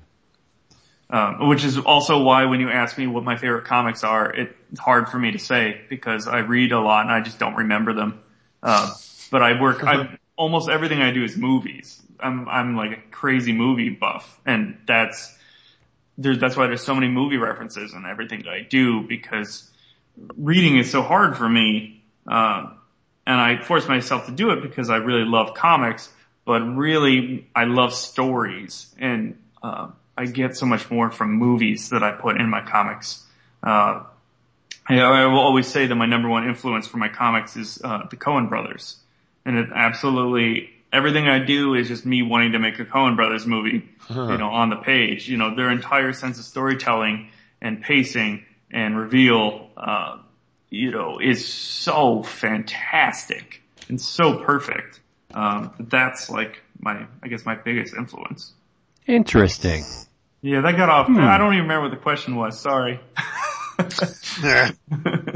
That, that's a good thing when it goes in that direction. yeah. Wow. Ooh, dead air. Hate it. yes, you do. You, Let's- we, all, let's- we were let's- waiting for you to, you said well as if you were about to pontificate. No, I just, Yeah, it, I I, there's so much, there's so much to think about this episode. Damn, I just, I don't know where, where to push it. D- d- take it out of my hands, D- Jason. Uh, okay. Uh, why don't we, uh, spend a few minutes talking about some things that we've read and enjoyed recently? Ah, that's always fun. David. Oh man, um, I, well, I, I, uh, I mentioned I finished, um, well, I didn't finish. I, I, I'm, I'm 12 issues into, um, Manhattan Projects, and that, I mean, that's just, Oh, you're farther than I am. I'm, that, that, that's just a freaking nutty book. I mean, I, I, I'm not, I'm not lost. I think I just forgot some things because it's there are huge gaps between, um, between issues where, where I picked it up again. Um, but I am enjoying the hell out of that. I, uh, I read Saga number 20, which Yes, think I you're have bu- not. but you're, yeah, you're behind. Did you read 19? No. Okay then. Oh, Then we won't, we won't do anything about that then. Um, sure. That's what that. I, This is my uh, favorite part of the show, by the way. When you Oh, guys cool. try By to the talk way, about uh, books, but then can't talk about books because someone before we hasn't read move them. on, before we move on, uh, Ryan drew, uh, a number of issues of the Manhattan Projects. yes. Yeah, well, he I, Filled I- in for Nick. right, and I I read Starting with number 10, right? right, which is uh Yeah. which is all about Oppenheimer. Yeah, I Uh, did. I did the three issues inside Oppenheimer's mind. okay, uh, Now, was that was that deliberate, or I mean, did did did that just work out where Nick was like, I don't want to do that, or that's a good break for me, and Jonathan wrote those with you in mind, or Well, then he uh, he wrote it because Nick needed a break, uh, Okay. and they wanted to do something out of the main story. They wanted to do a B story, um, and so that's what Jonathan came up with. Um, which you know, John, I, is he full, I assume he's full script? not at all. No, Oh. Oh. no, it's very it's it's total Marvel style. Um, Get out, really? Yeah, and, and so Nick is Nick is very responsible as well for what happens in that book, Mm-hmm. um, because you know it's it's it's a it's a truly collaborative effort. You know, uh, it's it's more outlines and then uh, you know back and forth like showing showing my pencil sketches, my breakdowns, and I'm figuring out what's working, what's not working. Uh, you know, I so I you know I think I think there's a horse in it uh, which I think Jonathan put in there because of me. Um, but in, uh, you know, spoiler, in the first issue, the, the horse gets his head cut off. yes, Um, and so I just said, well, can the horse, can the horse survive? Uh, and he said, okay, sure, whatever. Uh, and so then that horse becomes a character that, uh, is a big part of the story in the next, you know, two, two, two installments. oh cool, uh, okay, Yeah, it's just, I think that Jonathan, he doesn't do this on every book, but I think that he intentionally, he knows Nick is a very good storyteller and is very creative. Uh, and so it's more of a collaborative sense in the plotting, uh, of each issue. And then, you know, obviously the script is obviously all, all Hickman. Uh, but the fun thing was is since, since the dialogue isn't finished when I'm drawing the issue, um, it's really fun to see him play off the details that I put into it. Um, which, and he, he, he's masterful at it. And the stuff that, that will be important in what he's writing about is just silly things that I threw in or Nick threw in. Uh, so it's a really, I mean, I think that's part of why that book's so great is how collaborative it is. Um, and it's just, it, there's nothing stale about it because it's such a fun way of making comics. He, they basically make comics the way I make comics by myself. Okay, David, go ahead. um, there was, uh, I did read, I did a bunch of, well, I read, uh, the latest issue of Private Eye, number Seven. seven came out last week. Hmm Um, Marcos Martin is ridiculous. he, he really is. Uh, and, uh, so there is also, I mentioned to you guys in one of our offline chats that, well, cause Vince keeps bringing it up, but, um, I'm into the second volume of mind management and I need to, I told you guys I need to, uh, I need to learn to pace myself because I want to read everything that's on the page. So I'll, I'll read the page and then I'll look to the left and read what's in the margins. Whereas I, I just, I'm getting lost in everything. So I need to learn to read the issue and then go back and read the, the interview and the story in, in the margins. Um, I did read the original Sin Hulk versus Iron Man that Vince told us he read. Okay. Did you? Wasn't that great? No, it was, it was Guys are dicks. I swear. It was um, it, I All right, put it this way: Does it not add another layer to the character it, of Tony it, Stark? it does. Yeah, I mean, we we Yeah. we've established years ago that that that Tony was a dick, uh, uh, more so when he was younger. Uh, he, I mean, that he hasn't grown out of that. I don't want to inter- interrupt you, but I'm gonna. I don't think it's so much being a dick. I, I just think he is confident that he knows better than everyone around him. And as a result, he's a big dick. Right. Yeah, but he he doesn't set out to be a, a, a dick. He does set out to He- be a No, dick. he does. He does. A He lot of people no, 'cause do. he he, Just he rubbed, he rubbed Bruce's face in it, and it was and that was that was Yeah. completely uncalled for, and that that's a dick move. I gotta be real honest here. I, I, I am not vibing on the idea of original sin as, as, in terms of the, the, uh, notion that we're getting all these anecdotes of these deep dark secrets that are being revealed to us because so far everyone I've read have been jarring by design, but to a point where it sullies the heroic nature of a lot of these characters and I, I just have no taste for it. I don't, uh, Ooh, I wow. You, sir, are, are a jerk. did you, did you know that I drew one? no, maybe I haven't read that one yet. Well, it's not out yet. Oh, That, that explains a lot. Then You'll probably hate it. you must see the future. Not, like there's out one, in the, the Fantastic Four one is ridiculous. I didn't read that one yet. I didn't read that. Okay. It basically the secret is that Johnny destroyed a machine uh, That could have cured Ben. that would have cured Ben. No shit. Are you serious? Who did this? Uh, I don't know. I don't remember. So basically, so basically, original sin is just showing us that some of the earlier Marvel characters were were dicks. Right. And the thing is, is, is that now then Ben hates Johnny and he can't forgive him and, and the whole thing's retarded. Cause number one, number one, it's, it's, it's, it, Johnny, it's, Johnny's back. relationship is awesome and it doesn't need to be fucked with. No. Number two, Reed Richards can literally create machines out of thin air that let him go to different dimensions, Yeah. can destroy planets, can kill celestial beings. You mean to tell me he couldn't fucking recreate a machine that Johnny accidentally broke? I mean, come on, it's ridiculous. It's Does so he act, stupid. does he like, is he like Yeah. knock into a soda pop and it spills on the it's control panel inadvertent. and It's inadvertent. Ah. It's inadvertent, and, and that's exactly the silliness of it. it, it it's like, again, if if if this was one of those things where they discovered some kind of rare alien technology that they couldn't replicate, and it was possible that it would fix, but but but Reed can Reed can recreate anything on the fly. My point is. To me, so far, all of the adjunct original sin things have been dark and sullying otherwise pretty cool relationships. So I, I just have had no taste for it personally. Clearly Ah. Vince is in a different camp, but I mean, I am because that that's what sins are. They're they're they're dark spots that no one wants uncovered. But I, I can't speak to the FF one because I I didn't read it. But I, I will say that to, for me, the Tony Stark one humanizes that character. I I think that uh it I think It's been well established that Tony's a big dick who does things he shouldn't do and Right. at the expense of his friends and colleagues. and and it's you know I mean it's it I guess I am you know for years every time with you know the, the, no matter the comic no, no matter you know, the, the cartoon it did Bruce Banner Rick Jones they were there at the the the blast site and and that's pretty much been a constant for decades and then we find out that you know Blonsky was also in the bunker and and hmm. and and then and now we find out that Tony Stark just happened to stop by. Right, right. And and it's like and and it's neat that it's because it's this universe that, you know, these characters can mingle. I mean that's that's that's one cool thing. You know, I can read an old issue of, of Captain America that, that Hickman wrote and, and there's Spider-Man just swinging in the background and, and that's, that's the Marvel universe.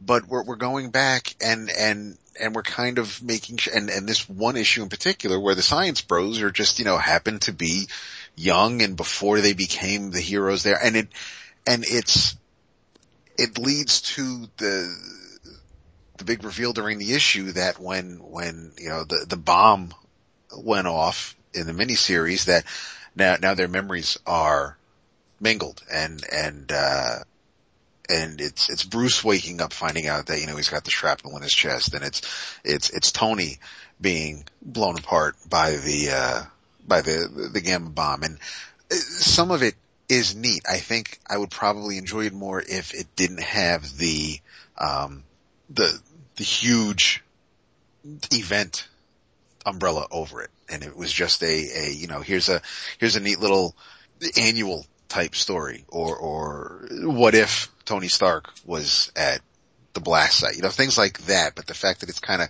tied into this, it, it's not making it as, as, as groovy for me. Yeah, but the only reason why it works is because it's based on the conceit of the original sin. That's the, that's the only reason why it works in the first place. So you take that away and it's just a, a silly what if story. You know what I mean? The, the reason why all these secrets are being uncovered is because the Watcher knew them, didn't say anything, and now they've been released. So, so you're telling me so that in, in, in all the years that, that Bruce and Tony have known each other and, and, and they've been on the same team, that they never once referenced Tony hanging out with Ross and Bruce in the days leading up to, to, to the Gamma Bomb.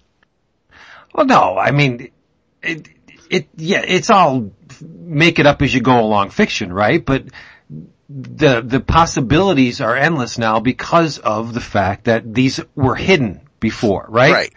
So maybe we didn't know about them. Maybe they didn't. Maybe something happened along the line where they didn't know about them Right, anymore. so- or they okay. tried to purge So- it from their so- memory. I don't know. It's just like, what else can you do with these characters? This is a fun As- little event. The, right, and as the miniseries gets to its conclusion and, and other people, not named Mike Deodato, finish up the series, it will be, uh, it, you guys are so rough. I, dude, it's not, it's not we that were, bad. we, oh, It's- it's this week, good. this week is not that It's bad. not that this bad. week is not that bad.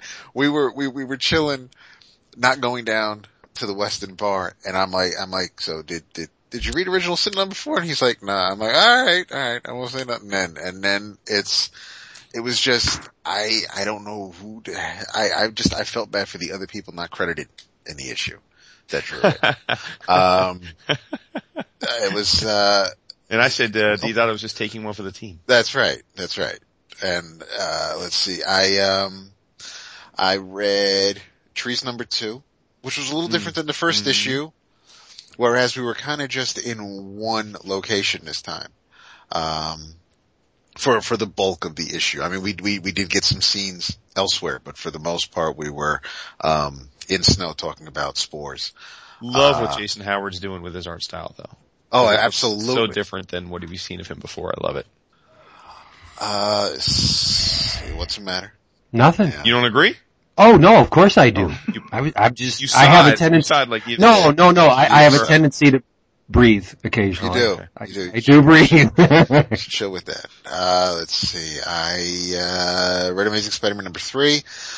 wow, you had a packed weekend. I, I kind of did. I kind of did. There are a couple of other things and, and that, um, that I, I need to get to. I am up to date on Uncanny Avengers.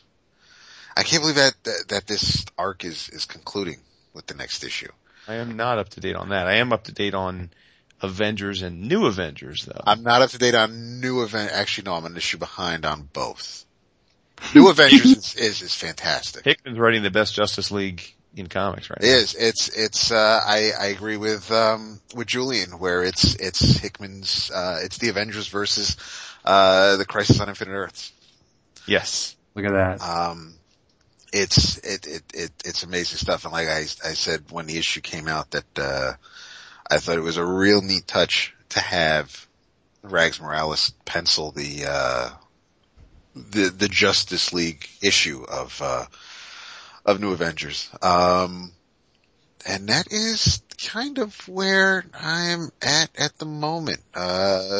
Punisher number seven, which was not drawn by Mitch, um, but it takes place, uh, hours, days after the events from the sixth issue where, um, where the Howling Commandos, uh, did something to Frank and, and we pick it up from there south of the border. So I do have a few things to read once, maybe not tonight when we wrap this up, but I have some Ghost Rider and, and some Deadly Hands of Kung Fu. So I have some things I, I, I need to read that I'm dying to read. But other than that, it's been mostly a, um, uh, uh, an image and, and mind management type of, uh, type of week. I have Nightbreed number one and two to read. I, I, Oh, but that book is so good. Yeah, yeah. I didn't get a, a whole lot of chance to read anything, um, but I did get caught up on Crossed. Oh, good. Yeah, no, uh, I have to say, Garth Ennis, the creator of Crossed, uh, with this Patient Zero, it's, it's so against the grain. Uh, there, there's almost no, um, violence in it, uh, in, in, in- to the level of what you usually expect from a cross comic. It, it's basically the early days of the plague. And, and the, the British Prime Minister, uh, Gordon Brown has been sequestered in a bunker and they're just watching as as all this stuff is playing out and cities are falling, the shit's hitting the fan. No one knows what to do because it's something we've never seen before, and and um somehow the the the Crossed have commandeered a squadron of Russian bombers and are making a beeline to the east coast of the United States, and there just so happens to be atomic weapons on these bombers and the states, no one wants to shoot them down because they don't want to create an in- international incident. So the, there's a black ops mission to, to get these bombers out of the sky. It's, it's awesome. Uh, you know, Garth Ennis has a real flair for the, the, the military skullduggery and, and the cloak and dagger stuff. It's amazing. It, it does return true to form towards the end. There's a guy that gets, uh, he inserts, uh, scalpel blades into his, his penis and ass rapes a guy. it, it's amazing. Yeah. Uh, but he, he, he ins, inserts six scalpel blades into his dick and he, and he butt rapes a dude. but for the most part, it, it, it's, it's the most tasteful crossed story to date. Yay. Oh, I love it. But other than that, I, you know, like I, I read Saga 20, which I can't talk about because somebody didn't, hasn't done their homework.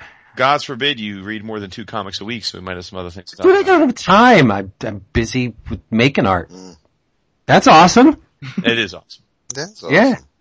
Ryan, what, have you read anything of, Uh, uh, I'm reading all stuff I picked up at Heroes uh, from last Such week. as. Well, I, I read uh, obviously Headlopper 2 by Andrew What'd you think? I thought it was really great. Uh, really, really fun. Uh, really, like a really self-serving comic. You know, he's drawing everything he wants to draw. He's telling the story exactly he wants to tell, the way he wants to tell it. Uh, which I just love, you know, he's doing everything, he's not coloring it, but he's doing everything else basically Right. himself. Uh, and it reads as, as just joy and fun. Like he's having tons of fun. Um, yeah, it's it's really admirable. It's really really a lot of fun, uh, and I would just wish uh, it would somehow magically come out more frequently. I'm with Um, you. I was thinking the same thing that it's probably going to be a while until we get the third volume. So It, it will be because I know some of the stuff he's working on, and so it will probably be a while. Unfortunately, um, he'd fit perfectly into the Mignola verse, whatever that's worth. Sure, yeah. I mean, he's a little more cartoony than that, but uh, he definitely wears wears that um, influence on his sleeve. Um, I recently got a book called Wolf Hands from someone. oh Have nice, you, yeah. have you seen Wolf Hands? I, I have, yeah. It's amazing. It's it's a guy that has hands that uh, are basically werewolf hands, and so uh, instead of him turning into an entire werewolf, his hands just turn into wolf claws, uh, and it's very silly. Uh, there's only one issue. Uh, it's drawn by a guy named Nick, Nick Johnson. I don't know the name of the writer, um, but he's just basically giving it out at shows. So I read Wolf Hands, which was awesome. Uh, I bought the Street Angel collection from Jim Rugg, Yes. Nice. Oh, I have it sitting right next to me. which I am slowly reading, uh, trying to take my time with it. Uh, you know, it's one of those, it's one of those books that you just, I read very slowly because I'm trying to think about the art and the, the decisions and storytelling and, you know, Jim's, Jim's pretty much a master. Um, the Jim actually, uh, did the cover to God Hates Astronauts issue two. Um, Nice. really exciting. Yeah. Um, Really? yeah. Interesting. Um, yeah, so that's super cool. Um, and I- uh, let's see, anything else? Oh, Southern Bastards. I haven't read issue three. Haven't been Same the story here. yet. Yet. But man, that that football scene in issue two, uh, Mhm. I don't know how Latour planned that out and had it make sense. Uh, but uh, you can tell that he used to play football. you know, it's very authentic. It's very fun. Um, yeah, those are the main things. And then Devil Dinosaur, which I just finished. That's what I've been reading. Nicely done. It, it pleases me to no end to be able to put Devil Dinosaur in our show. Oh, I know that. We've had a bunch of Kirby references tonight. You're all set.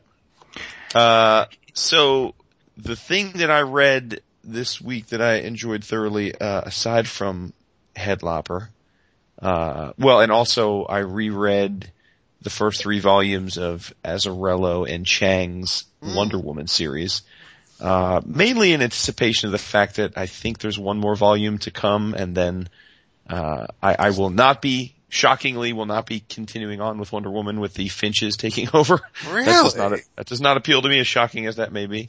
Um, but no, the thing that I read this week that deserves much praise and love, peace and love, uh, by Dark Horse is the latest hardcover volume of Mignola, Golden, and Stenbeck's Baltimore. Um, so this one is Baltimore Chapel of Bones, uh, and uh, uh, this continues the uh, story of Lord Baltimore, who is uh, effectively the Van Helsing of this world. He's the world's greatest monster hunter. His family was killed by a vampire uh, years before named Haigus, and he has been traveling around Europe looking for Haigus wherever he could find him to get his revenge. Uh, in this volume, uh, and I'm not spoiling anything because it's in the solicit or the back cover if you're reading it, he finally confronts Haigus and has it out with him.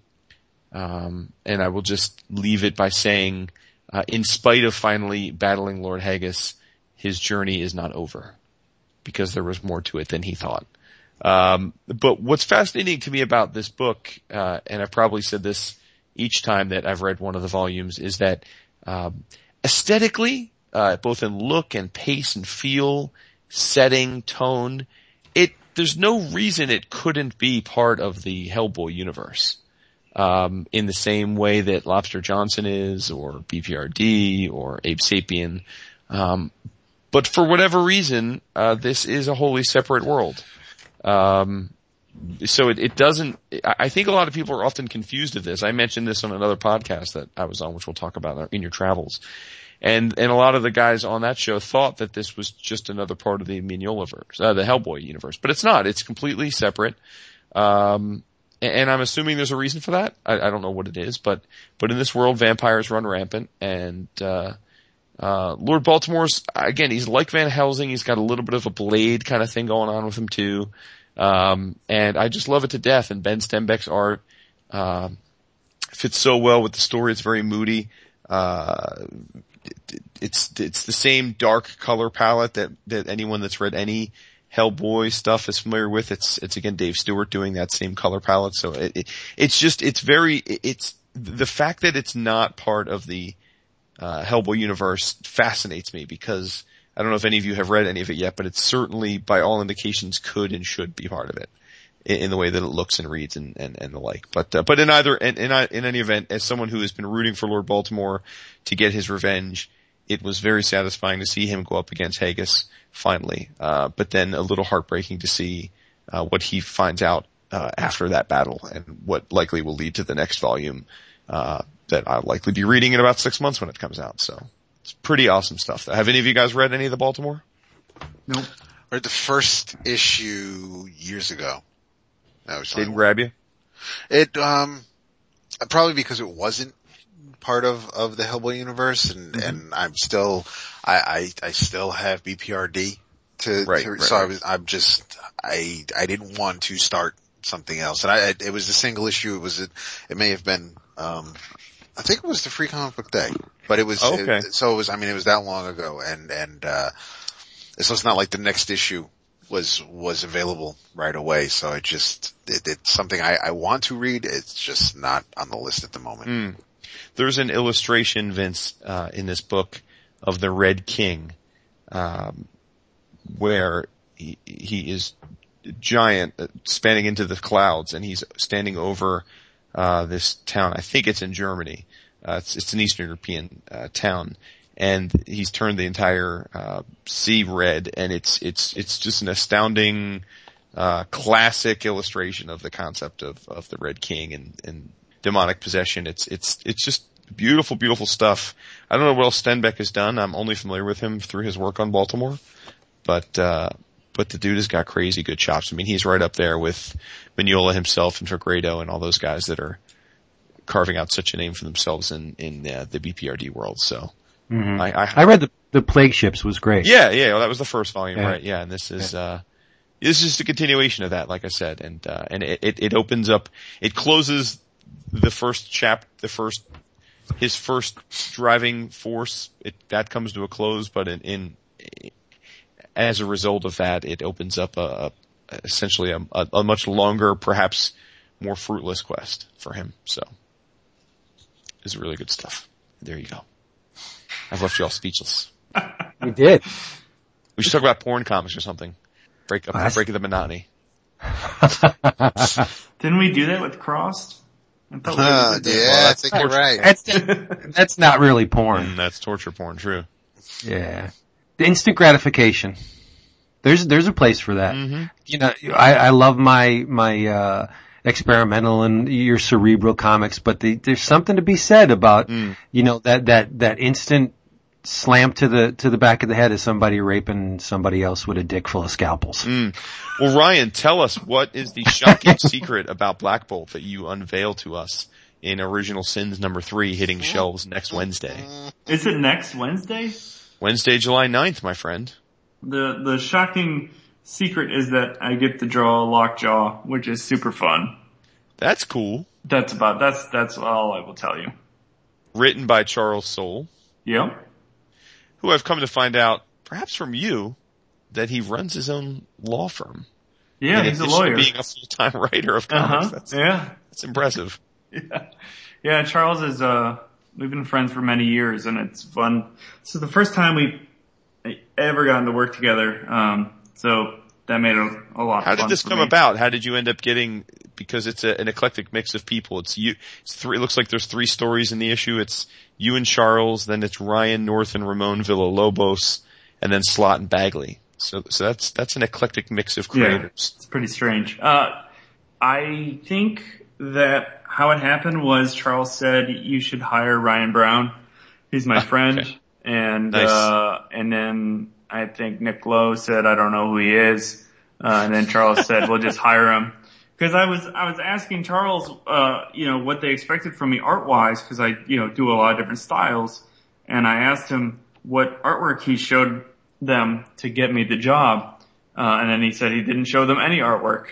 So, uh, so that was a little intimidating. Um, but, uh, but yeah, the process was great. It was super fun. It was, it's my first Marvel work. Um, and I'm, I'm really proud of it. It's really, uh, it's something. That's for sure. There is a giant dog in it. That's, That's all it. you need to know. That, Yeah. that should be it. Do you draw That should be all of the. Inhuman royal family in the issue, or No, it's just, uh, just Lockjaw and, uh, and Black Bolt. all right? Because you know there's still a few spots open on my Inhumans jam piece. Yeah. yeah. Just, just saying. Oh, there's always a motive. Pimping every day. every day, every day I'm hustling. Airy D. Exactly. That's exactly what I was thinking of. You know it. Oh man. Can't stop the hustle, people. He started And, and you don't, you don't necessarily have to hustle to get cheap prices on comics. All you gotta do is just go to dcbservice.com where you can get your comics damn cheap, get them fast, get them delivered right to your home, It's effortless, and you will not find your uh, your comics cheaper anywhere. Uh, in your travel, is this the, should we do the in your travels and then Yeah. we'll see where it goes from there? In, in your travels, people, I want you to, uh, get thee to a comic shop or, uh, bookseller and pick up 12 Gems by Lane Milburn.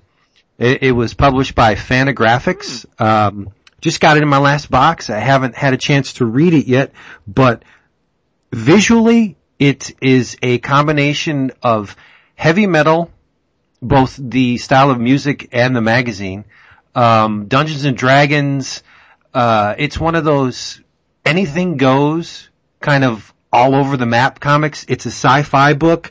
There are pigs with guns, three-eyed wolves, giant demons. Um, uh, basically, it's a it's a, a a space opera about the search for twelve gems, and the characters actually searching for these gems don't necessarily know what they do.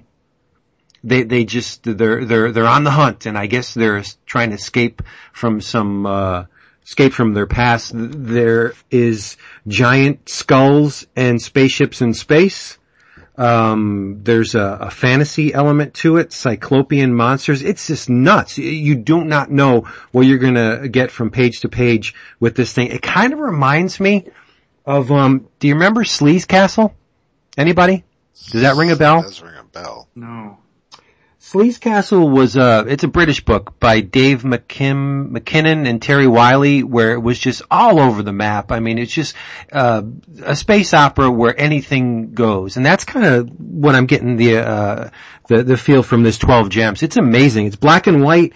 It's got a real underground feel to it. There's, there's stipple and cross hatching and, and just, um, rugged, raw, dra- draftsmanship. It's amazingly, uh, the visuals are amazing and I can't wait to digest it, but, uh, it, eh, it's got a it also has a 60s vibe to it too, or 60s, 70s like underground, um, Big Daddy Roth type of psychobilly monster hot rod edge to it. I- don't take, just go look at it yourself and, and just, and see what, what you get. It's just amazing. And it's from Fantagraphics, which is, you know, not surprising. Do it. Do it. On it like Talking, a bone talking fish. Yeah, it's, uh, it's pretty thick. It's like 250 pages, but it's only 20 bucks, soft cover. Hmm, Yeah. pretty thick, I think is what she said. Soft cover.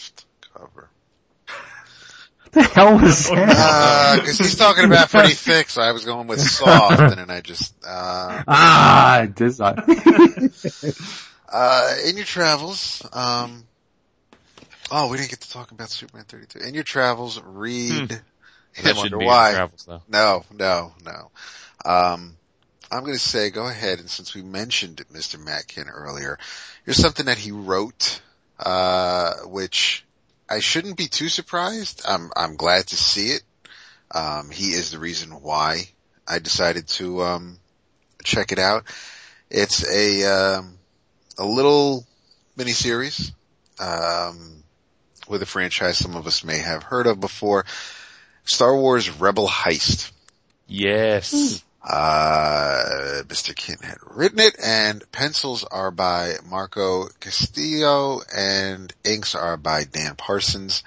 Um, it is basically, uh, there is a, a rookie or someone new joining the rebellion and, uh, he is being, um, I don't want to say, he, he's basically shadowing, uh, Captain Han Solo. Um, and I, I started the miniseries and, uh, I am just enjoying it a whole lot. The art is great.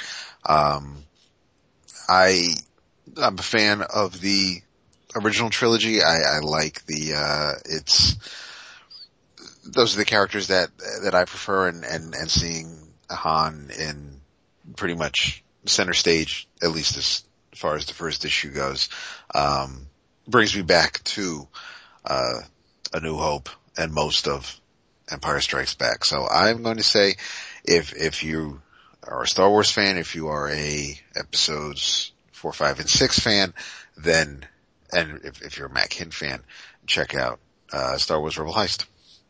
What, what do you think of that story recently of Kevin Smith leaving the Star Wars set crying? Did you see that? Did not. No. Yeah, I guess he, he was afforded a glimpse into the, the, the filming of the new movie, and he actually took a selfie of, of a tear coming out of his eye and a little bit of snot, oh, really? A, a little bit of snot mm-hmm. dripping. off his nose. like the Blair He Witch left- Project. He left, he, he left, left the set crying. Aw. He was so proud to, to be able to tell the internet world that, that this Oh, movie, it's always about him. Oh, I know. Jesus. Well, you just said It's always about him. Aren't, aren't, you know what he said? He said the force is with this movie. Aw. Hmm. I don't know, man. I, Well, I- I'm optimistic, but I, for one, am thr- uh, thrilled with the prospect of these movies coming out, but Absolutely same here. that doesn't, that, that particular anecdote doesn't make me any more. we'll leave the theater crying. Hmm. I I love wonder you, man. he was brought to tears when he saw Transformers 4. I'm guessing, Don't be I'm shitting guessing on not. my Transformers movie. you see it? dude. I did not see. I haven't, Oh my gosh. but I will. I will be there. As I said on Twitter, it is a visual sight to behold, but I can't in good conscience call it a movie. Whatever.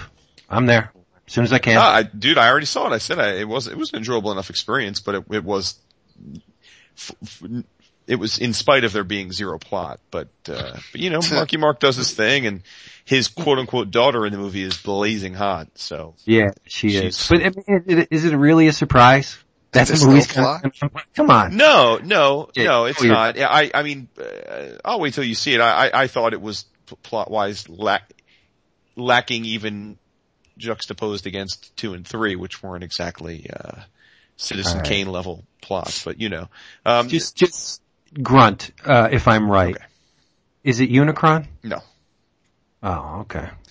Um, but in your travels, uh, a couple things. One, uh, meant to do it at the beginning of the show, but we, we, we jumped right in and, and just started going at it, so it didn't seem uh, apropos to, to kill the mood at the moment. But uh, our good friend and longtime supporter and one of our earliest uh, ardent fans of the show, Mr. Matt Burden, uh, lost one of his best friends to cancer at the way too early age of 32. Uh, Mr. Ross Peacock and Ross was a listener of the show, and uh, Matt let us know that, and uh, just wanted to send condolences to Ross's family and to his friends. Uh, Ross was a, a diehard geek, which uh, Matt told us. In addition to listening to our show and loving comics, is a big fan of Risk, uh, and knew just about everything on the earth there was to know about uh, Star Wars and the extended universe, which made me think of it when you mentioned uh, the, the Kevin Smith thing. So, so you know, again, uh, Matt, hope you and, and his uh, and Ross's family, uh, you know, get through this in whatever way you can. Um, then in a decidedly much more upbeat note, uh, to in your travels, I want you to go listen to some things. Uh, after you're done listening to this episode, uh, David and I had the unbelievably good pleasure, which we, we mentioned last week, um, but it's out now into the ether. Uh, we, along with Swain Hunt and, and our collective good buddy Braxton Harrison, sat in our room at the Westin at Heroes Con and recorded for about an hour before the art auction. And Swain and the Sidebar guys have released that episode as uh, episode 274, uh, where they encapsulate our chat. Uh, it was great, great fun, and um, you can even hear uh, us reaching awkwardly for our bottles of beer and opening them several times. So it's uh, it's very much cinema verite of podcasting.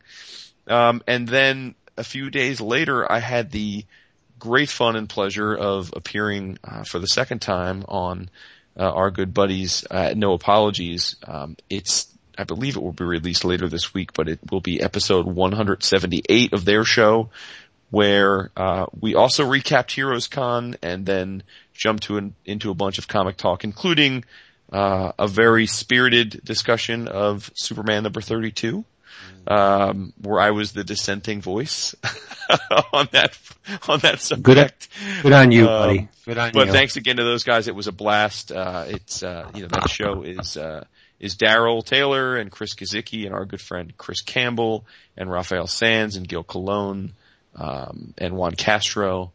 Uh, Tom King's also on the show, but he's taking a hiatus because he's, uh, got his first big DC writing project doing Grayson with Tim Seeley right now, but uh, he is also a regular on that show. So wanted to thank all those guys for having us on their collective shows this week.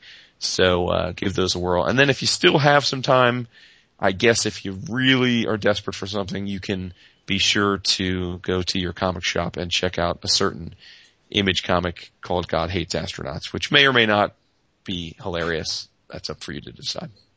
Yeah, but before you get to your comic shop, why don't you pre-order it? Tell them you want it. That would be Because- ideal. Tell- Yeah, Yeah, that's what I need. Ryan's got to Yes. pay that rent, that mortgage. That's right. With with a company like Image, pre-orders are incredibly important. So you got to get to your comic shop, say, "Hey, you know what? I want this book. Reserve a copy for me," and they will do so if they're if they're good. it absolutely continues the uh, the trend of of first issues from Image kicking ass. hmm Oh, thank you. Yeah. So September 3rd, I guess, is when it comes out. Um, and yeah, like, like these guys said, it's all, it's all the pre-orders. Uh, you know, with image books, I, you know, I don't make any money doing it. Uh, until after it's, after two months after the issue comes out is when I get my first paycheck. So, um, and that just depends on how many you guys, uh, actually pre-order, how many, how many sell.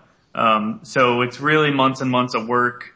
Um, I'm certainly, uh, you know, you have to kind of go all in on the property, uh, with an image book.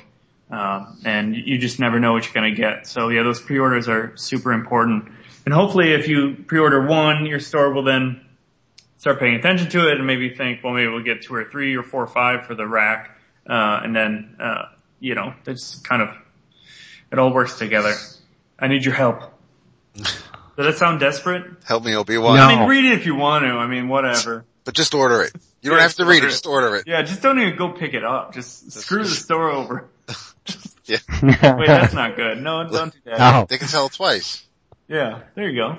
Take the money that you were eventually going to maybe spend on a Robert Kirkman book and, and give it to Ryan because it, it'll be money much w- better spent. Although He the first issue of Outcast was great, by the way. Yeah. No, it really was. Ooh. Don't do it. Don't do it. And don't, you know who and besmirch something you haven't actually read.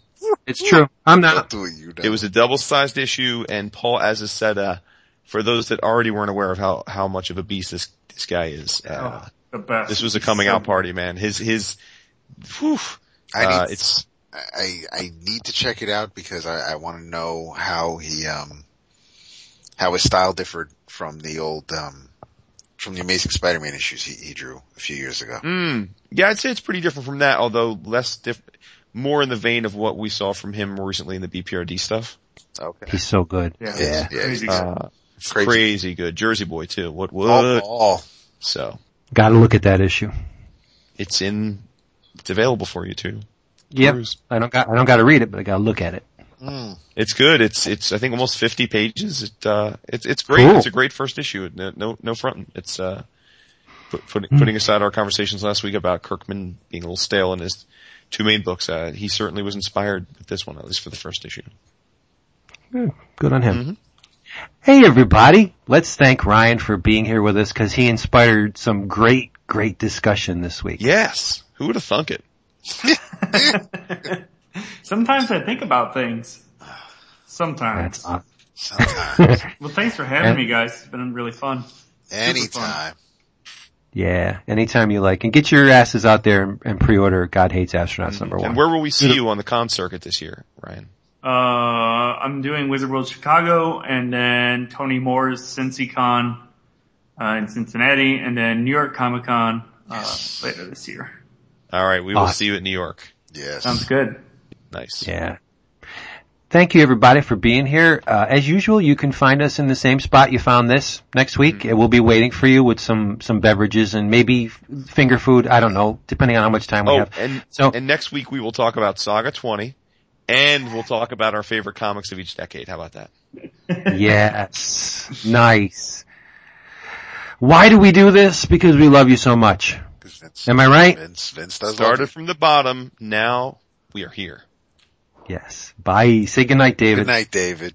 Good night, I love Ryan. that. Night, Ryan. Good night, guys. Good night, John Boy. Oh, I knew it. I knew it was coming. Good night, Grandpa. Grandpa, where's your hand? Stop it. Good night, Hennifer. Oh, love it.